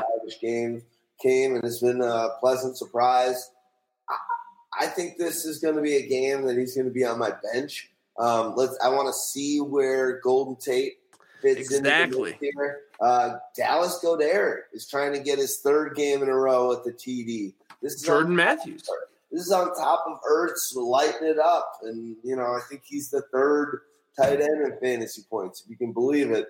Kittle's got more fantasy points than Ertz, and Kelce's the number one right now. Um, I, yeah, I'm with you, man. There's just so many mouths to feed. I, I would stay away from the running back situation altogether. Alshon, I, I just think I'm. I want to see what they've got in store. Here's one thing I will say. You were talking about uh, handcuffs earlier. If you have Zach Ertz and you have the bench space, handcuff the Dallas Goedert. The guy's a rookie and he's played pretty nicely. Another Dave T. Thomas special. Yeah, Dave T. Thomas. I remember that date, that show that you did, that Pyro Podcast Light. Goedert was uh, the tight end on the right side, and um, he he's been good. I start. I had to start him one week, and he gave me a touchdown. Um, so that's a guy that I actually like. If Ertz were to go down, Goedert. Oh. all of a sudden becomes Yeah. in my mind on a weekly ranked basis, and you never want to play fantasy football for injury. But if you got the bench and Yeah. you're holding on to a bunch of scrubs and aren't going to do shit, now's the time to do that what if move. If, Yep. if something were to happen to Zach Ertz, Goedert on a weekly basis across every single fantasy football player ranking site would be a top five tight end. Absolutely. So Absolutely. why not have him on your team now, eh, preemptively striking that um, as a foreshadowing pick, as opposed to when, if if not when, if uh, Ertz was to get hurt, now you got to go through the waiver wire, and who knows where you're sitting, whatever. And let's face it, Er- Ertz is no Ertz is no stranger to injury. Yeah, absolutely. So I like it. I like Goedert a lot. Um, there you have it. I don't know. I mean, let's talk about Wentz a little bit. Wentz. It's been uh, it has it hasn't been considering uh, essentially a year ago he was a lock for MVP. Yeah. Um, you know, obviously it was, it was sad what happened to him, and they went out. The team went on and was able to do without him. But um, and I love love Wentz. I know I talked to you about this in a, a question you asked me earlier in the year with a trade you were thinking about making, thinking Yep. Lamar uh, Jackson might be just great. I love Wentz's career, but this is going to be one of those seasons I think for him. It's kind of like, all right, you know, Golden Boy, rookie season, second season thing of the ages, still thing of the ages for the team didn't just go his way. This year it's been a lot of like, whoa, all right, coming back down to earth. He's only got 13 touchdowns, bro. Um, I mean, it, it, it, just hasn't been. He's been good on on okay on yards. He's had a lot of attempts. We know he missed the first two three games, but Wentz just hasn't looked. If you're starting Wentz as your quarterback, he's been one of the worst quarterbacks that you can start in the top 15, 16. This is his third year in the league. He's never broken 4,000. He is not on track to break 4,000. And compared to what you can get by streaming, yeah, he is not where I thought he would be. Maybe with the Golden Tate edition, he's got all these mouths to feed, and that's a problem when you're playing the pass catchers. That is not a problem when you're playing the quarterback. So this Golden Tate edition could really benefit Wentz, if anybody, and we just haven't seen how the chemistry is going to shake out. I, I, love the, the play calling there, but I thought he was going to certainly uh, be in store for a bigger year than what we've seen. Quick question for you to uh, to the end that you just said on streaming. Um, so Philadelphia playing against Cowboys. Would you play a Wentz in that game, or a guy that I picked up and is probably still available, or play a Nick Mullens against New York, uh, the New York Giants? I know what my mind is. You know, um, it, it, I guess if you're talking DFS, I would probably play a Mullens just because it's much cheaper. But if you're just talking streaming, I honestly, I, I don't know because we haven't seen enough of Mullens. I was all over Oakland last week, man. I thought, holy Moses, I'm going to pick up this defense who is playing a guy that was the third string quarterback. Are you kidding me? And he goes out, and I believe his QBR that week, last week, was the 10th best QBR this season. I mean, what we saw him do was short of a miracle. I, I cannot believe what we saw. His debut last week was the uh, second highest uh, ra- uh, QB rating um, for an NFL debut in NFL history. Yeah, Marcus Mariota. And here's what I'll say. You know, I'm a heart guy. One, I'm a 49er fan. So yeah, important to me. Two, I like I want to have players that I like on my team. The reason why I picked him up, and I could have picked up Flacco. I love what you said earlier about how their schedule is amazing. Yeah, Eli was available, the other quarterback in this matchup. Mariota, the, the player we just said that he um, was just under, was available. There's something about that thing, that moment, that energy that I that I think that I and I watched Mullens play and it just felt great. And again, I understand they were playing against um, Oakland Raiders, but they're playing against the New York Giants in this one. So yeah. it's not like it's not like it's it it, it seems to me in, that it's in the same tier defensively. Uh, I like the momentum of this Nick Mullens guy and what I think he's going to be able to do moving forward this season. Again, I got Mahomes in this league. I've basically got picked up Mullens for that Week 12. Um, Mahomes on by and Nick Mullens. Guess who he's playing? Buffalo Bills that week. So I was just like, you know what? That's my only worry is that Week 12. But I'm saying this and I'm blabbing for one reason. Nick Mullens We'll find out if this is the case on Monday night. But there might just be that serendipitous dealio that kind of we saw Jimmy G have and make yeah. $125 million off of. The 49ers are not that bad. They got one of the with Shanahan, they got one of the best offensive minds in the league. And I'm thinking this guy's got a lot of confidence after his first start. And I think he could ride that way. It's not the it's not the red wave that I usually like. But with the 49ers, that red and gold wave, I'm liking it with Nick Mullens. Uh, you know, one thing we, we mentioned earlier when a defense does not have tape on a guy, it is mm-hmm. very, very tough for them to stop it. You you often see after about eight games, people start to regress. These guys that come out swinging right out of the gates after about eight games, you start to see them regress, and, primarily that's because defenses know how to scheme for them. There is not a team out there that knows how to scheme for Nick Mullens. I always want to call him Mac Mittens from um, Dave Chappelle. He always says, "I always bring my boy Mac Mittens with me to my business meetings," and I don't know. I just, I always call Nick Mullens Mac Mittens. Um, but I love it. There, Well, there's I know I, I know I brought him up as a as a uh, cross reference to Wentz. I think we talked enough about the Eagles. Um, right? Do you have anything Yeah. else to say about the Eagles?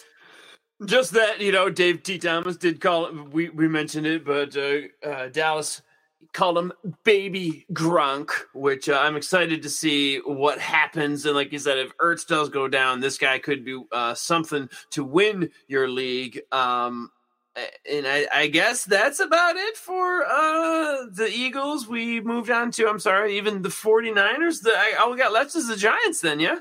Yeah, I, I think let's just stay on the 49ers. We're, we're moving to that last uh, Monday night game. Oh, right. Okay. 49ers.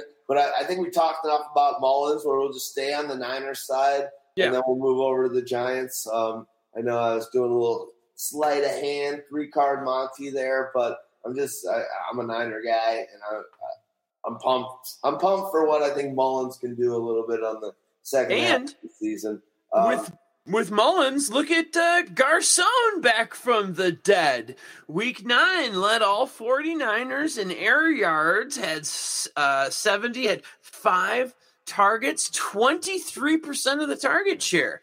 So Garcon, maybe a little chemistry. It's certainly, you know, perhaps a little early, but I liked what I saw between Mac Mittens, aka Nick Mullens, and, and Garcon.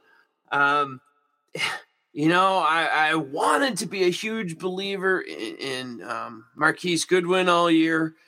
He just seems to be banged up too often and uh, too much of a hit or miss. And the guy that was certainly a hit, if we said Garcon has chemistry, Kittle uh, got he got banged up.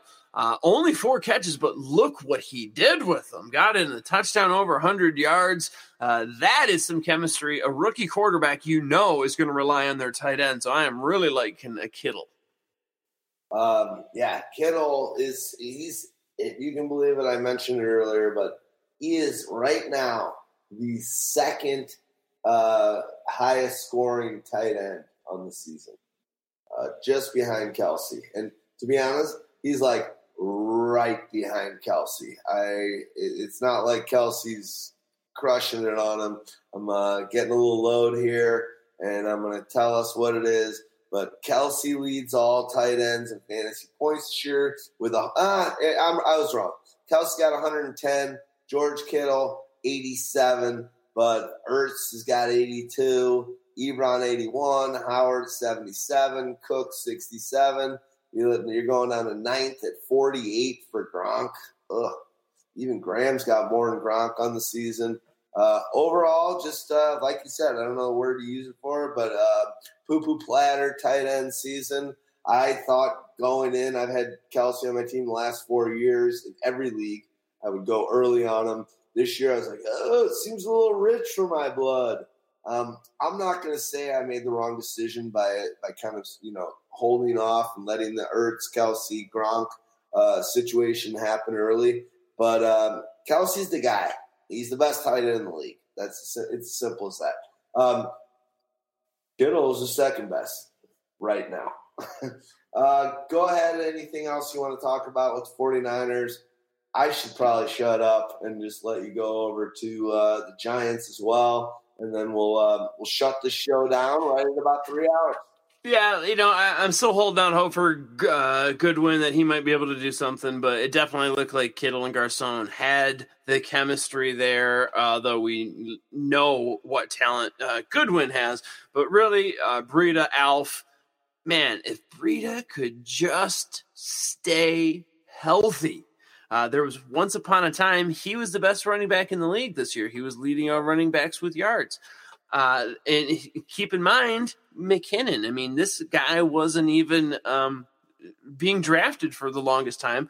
Uh, then uh, you know he's going in the eleventh round, basically as the backup to McKinnon. He was leading the league in yards for a while, so he can definitely get it done if he can stay healthy, which has been a huge challenge for him. So I do still like a. I'd love to see Mullens and Breida and Goodwin get it going with Kittle. They got the talent. I just don't know if it's going to get done, but I'm, I'm loving the way uh, the play calling is going with Shanahan, and it's an exciting team, but I don't know if it's going to translate to fantasy goo just quite yet. Yeah, well, you you've also got to think that uh, what's what's what's the guy's name? Rashad Moster Moder. Yeah, he's out for the year. He's out for the year, huh?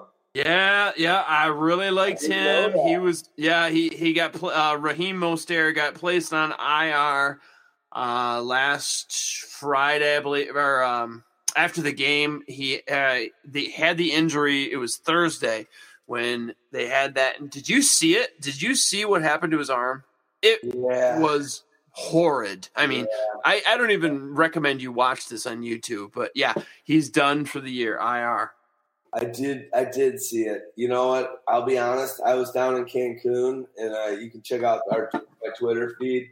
I I went to this one place. I went off. It's all inclusive, and I don't know what happened. I just they weren't playing the game uh, it, where my friends in this wedding party were at, and uh, I went to go get some uh, U.S. cash in Cancun.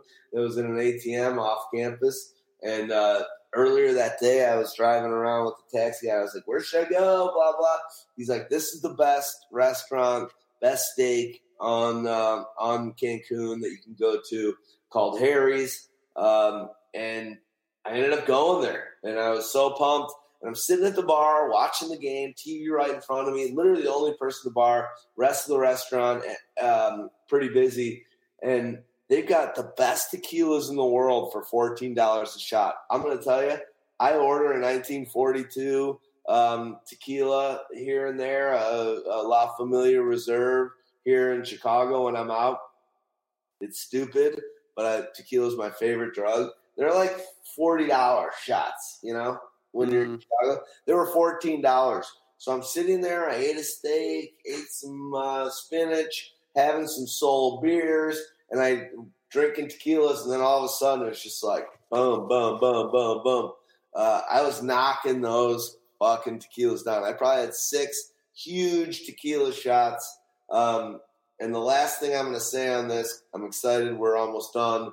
Uh, it's been a sweet show. But literally, a guy comes up behind me as I'm watching the Niners. He's like, Oh, what's going on? And I'm like, Oh, the Niners are killing the Raiders. He goes, Oh, I swear to God, this happened. He's like, uh, the Niners, Kaepernick. I swear to God, this happened. And I'm just sitting here, I'm already buzzed. I'm like, uh, Kaepernick's not in the Niners anymore. I said to this guy, he's probably, this is like a 70 year old big guy, probably did play football. He's like, yeah, but they allowed it to happen. I'm like, allowed what to happen? well, kneeling for and, and so uh, yeah, allowed a guy to bring him to the NFC Championship or title game twice. Yeah, and he didn't care about that. He wasn't a Niners fan. He was a um, you know he was a he, he, was a non he was a whatever fan. I, I'm um, I, I'm guessing he was upset about the kneeling. Yes, yeah, absolutely. And I swear to God, so I'm like, I'm like, yeah, he's not in the Niners. He's out of the league. He paid his price. And he, I swear to God, he goes, he was wearing geriatric style Nikes. My dad yeah. used to wear these things as well. And he goes, "Oh, he literally," and I'm, I, I, did not spawn. I did not bring up any of this. This is just like I'm drinking, watching the TV. He goes, "Oh, I, I wish I could take these Nike symbols off my shoe." And I'm like, I'm like, you should probably do it then. And he's like, I'm not. Uh, he didn't say anything else, and he was just like, all right. I was like, have a good. He's like, he was like moving on. I'm like, have a good night. It was so weird. It was so weird that yeah, how people have bought in to the fact that the NFL is so right. bad and all this stuff and this hatred and the divisiveness and the bullshit. Well, I, I show my buy into it and be excited and go up and look at and, and want to watch and be like, what's going on in this game? And the minute it's the 49ers, that this fucking idiot associates Kaepernick and his peaceful protest for not the flag, not our military, but for the uh, oppression of black people and and, and, and the military and, and, and uh, the police killing innocent, unarmed black people. That's the deal. And that, that he could then go to the Nikes and all this stuff. He's just like the fact that these idiots, and I'm sorry if you are one of these idiots, I'm sorry, but I'm calling you one of these idiots. You yeah. are you are absolutely being brainwashed by the Fox News far right yep. um, Republican playbook. And I hope that when Trump totally gets annihilated in 2014, I think what we saw last night in the elections and the blue wave, it was very substantial with women and uh, a woman that's a, a, you know a Muslim, a, a black, um, you know the youngest ever uh, woman, all these things. And I'm sorry to get political.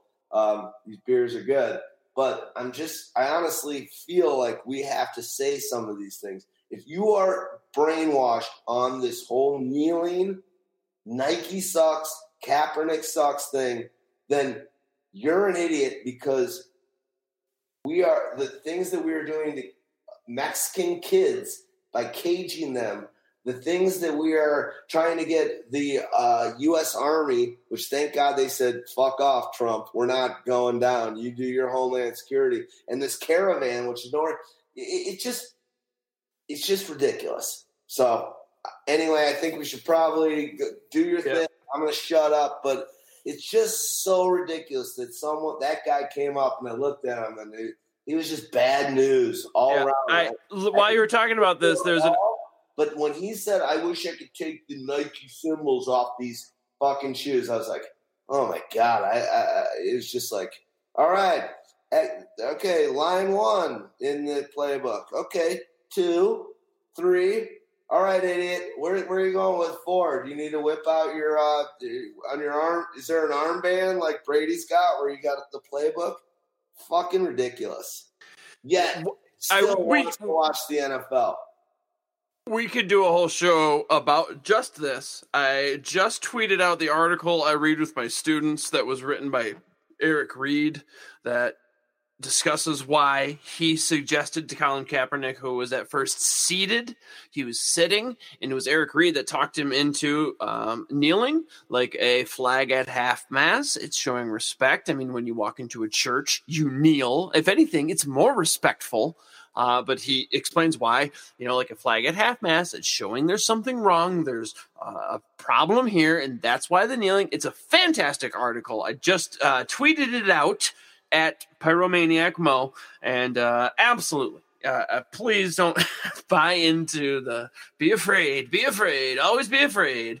There's a there, there's certainly not a gang of rapists beating down our door. There are not uh, a bunch of white men being accused of, of sexual assault without any proof, and uh, there is not this conspiracy by NFL players to freaking um, take down the American ideal by kneeling. That has nothing to do with it. Please educate yourself. If you wanted to get angry or do anything, at least read the article that I just tweeted out at Pyromaniac. But uh, yeah. And the last thing I'll say on that is I know both you and I are very, um, uh, we, we, we, stand hard in our beliefs um, that people that people are good and that there's more things that unite yes. us than divide us. Um, but at the same time, if you don't believe with that, believe our our approach, and you're you're locked in on the current um, the current wave of this fake news that just makes no sense and is out of nowhere, and that uh, all the things that Donald Trump and and whatever uh, say, then that's all right. We still love you and let's talk about it. You know, yeah. let's. Uh, I, I, am not trying to have one thought process whatsoever. Um, I, I still love. There's a guy in my big money league that loves Trump, and he loves Trump, and the rest of the league is just like, oh my god, like he the, the, the the memes that he does, and just like he just loves Trump. And again, he's on that. He's he's been somewhat brainwashed in this. Uh, think maybe Trump's doing a couple good things for him, but I think one of them might be his racism uh, towards black people has been um, kind of uh, validated a little bit. Uh, yeah. Still love that guy. Still love him. I love hanging out with him. One of my favorite people in the world. My couple of my buddies like, "How is that possible?" I'm like, "I love the guy. I love him. I just think he's a little misled and been a little uh, misguided and, and brainwashed on on you know via media and propaganda. That's what it's all about. Anyway, um, love talking about this stuff. I know we're not done with this game, but I love having those conversations with you, Mo, because these are, are the kind of topics that you and I cover above and beyond. We love fantasy football, but we're uh, the rivers well, run much deeper with us. Well. We always say this, but we need to have either whatever uh, the current topic, uh, political conversation. I mean, once upon a time, you remember when we did when we donned the um, voices of uh, satirical Donald Trump and satirical. I don't know. Mine was like Martin Luther King, Jesse Jackson, kind of. Yes. But we talked fantasy football. That was fantastic. But we really should do I don't know a film slash pop culture talk sometime. I would be totally down for that. Love that. Love that shit. Love that shit. Uh, with that said, quickly before you go, and I'm going to shut up. But I watched on the plane ride home from Cancun the other day that new Mission Impossible. I'm spacing off the name of Mission Impossible, whatever. I don't know. One of the friggin' greatest action movies, just pure action, and that I've seen I, I, ever.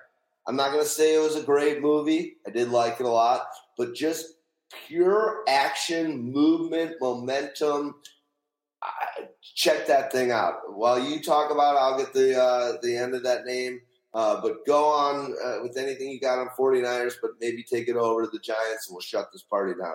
Yeah, I think we, we kind of wrapped up the uh, the 49ers, but uh, to go to the Giants, um, you remember once upon a time when people were talking Manning, this is before draft season came about, but uh, Manning was still being drafted, I don't know, quarterback 24, 22 or something like that. And you had the tight end, the running back, and the wide receiver, I think all going in like the top five or something, the top 10 for sure. And statistically, that just doesn't work out. So it was either going to be we were very off on Manning or we were off on everyone else well, we knew who Manning was. We were off on everyone else. Uh, I, I, will say, however, when looking at Mr. Peyton Manning, uh, his receivers have probably the best wide receiver matchup come playoff time facing Washington, Tennessee, Indiana. All of them are bottom third against uh, wide receivers. So, wide receiver crew could be good. Uh, Manning, hey man, he is fourth in quarterback red zone attempts. I, I think it's going to be one of his last years. I think he's you know kind of on the way out the door. If uh, Kyle Lauletta, you know, could just drive a little bit better, we might have seen him a little bit sooner. He got in some trouble for almost hitting a police officer. it's been a bad year for backup quarterbacks. Chad Kelly is finding himself in a stranger's neighbor in a stranger's living room, mumbling incoherently. Now Kyle Lauletta's almost taken down the fuzz. Uh, but I the, the Niner or I'm sorry, the uh, Giants are sticking with him. I think we could see him at some point. Uh, if so, like I said, his wide receivers could be viable come fantasy playoffs. And how can you not love Odell Beckham Jr. as long as that son of a bitch doesn't get in trouble for fighting with Josh Norman and cost you a fantasy championship because he gets benched week 16 after coming off the fight with Norman, but not like that happened to me. Um, should be better this time around. Uh, Barkley, he he's just the man. Uh, you gotta love him. He's 22% of the team target share. That is tied for third most amongst running backs. Here's the thing, though. He's getting all of these uh, catches coming out of the backfield, But oh my gosh, when you look at what other wide or I'm sorry, what other running backs are doing, it is incredible. Uh, Barkley, as I said, he's getting the third most target share. He's got 57 targets. But when you look at his air yards, he has three. I'm sorry, negative three.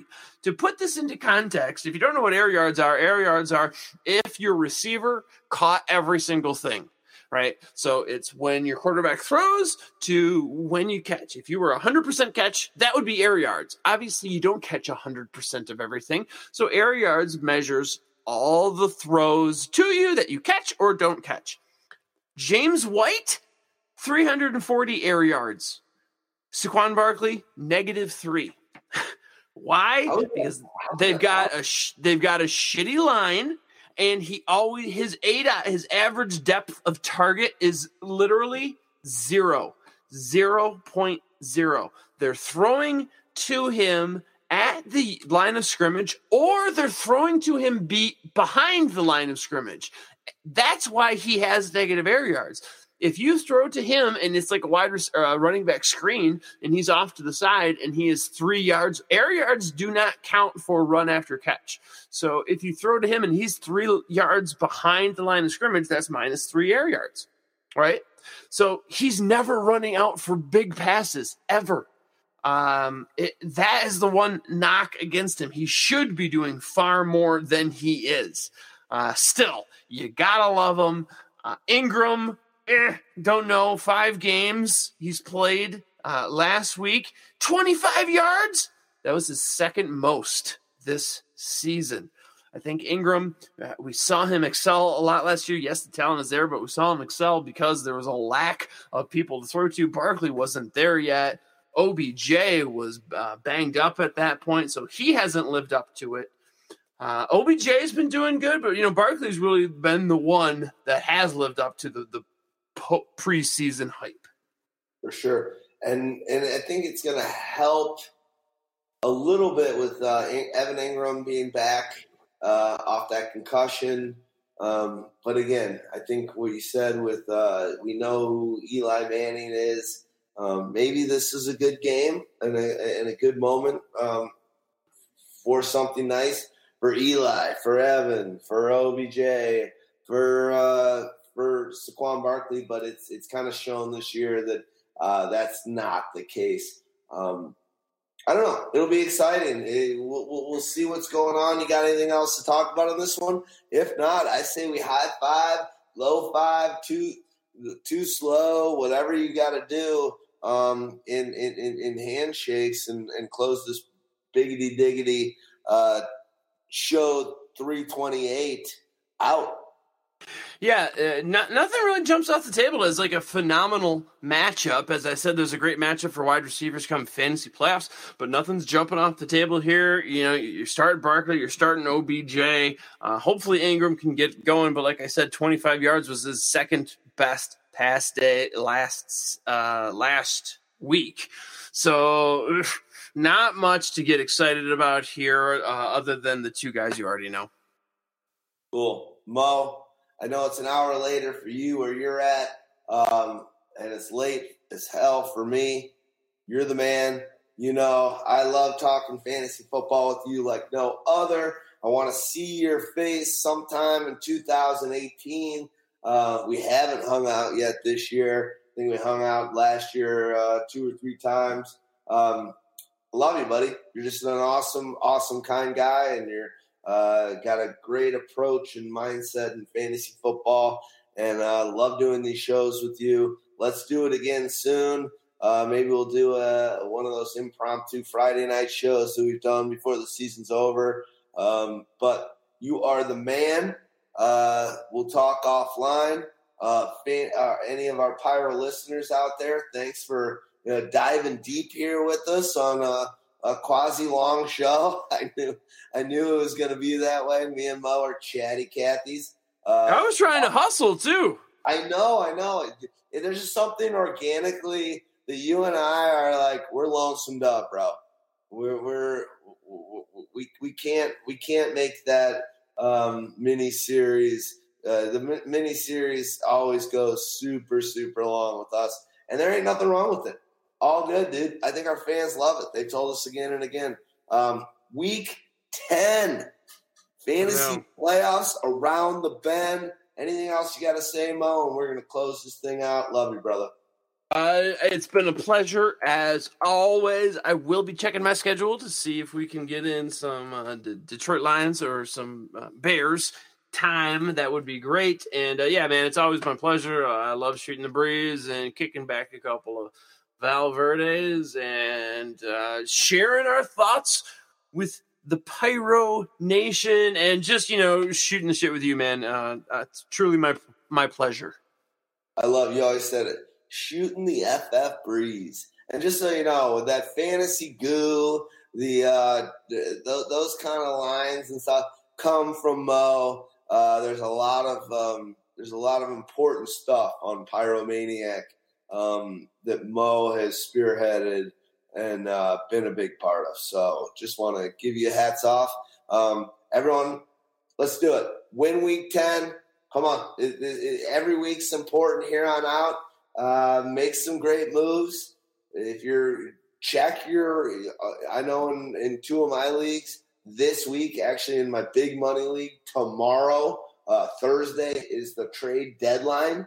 So um, check out when your trade deadline is. There's nothing worse than like being like, I need this, this, this, and this, and you go and make moves, and uh, your deadline was uh, expired uh, four days ago. So stay on top of that, and uh, let's do it. Mo, high five. Love you, brother. Um, Pyros, we out.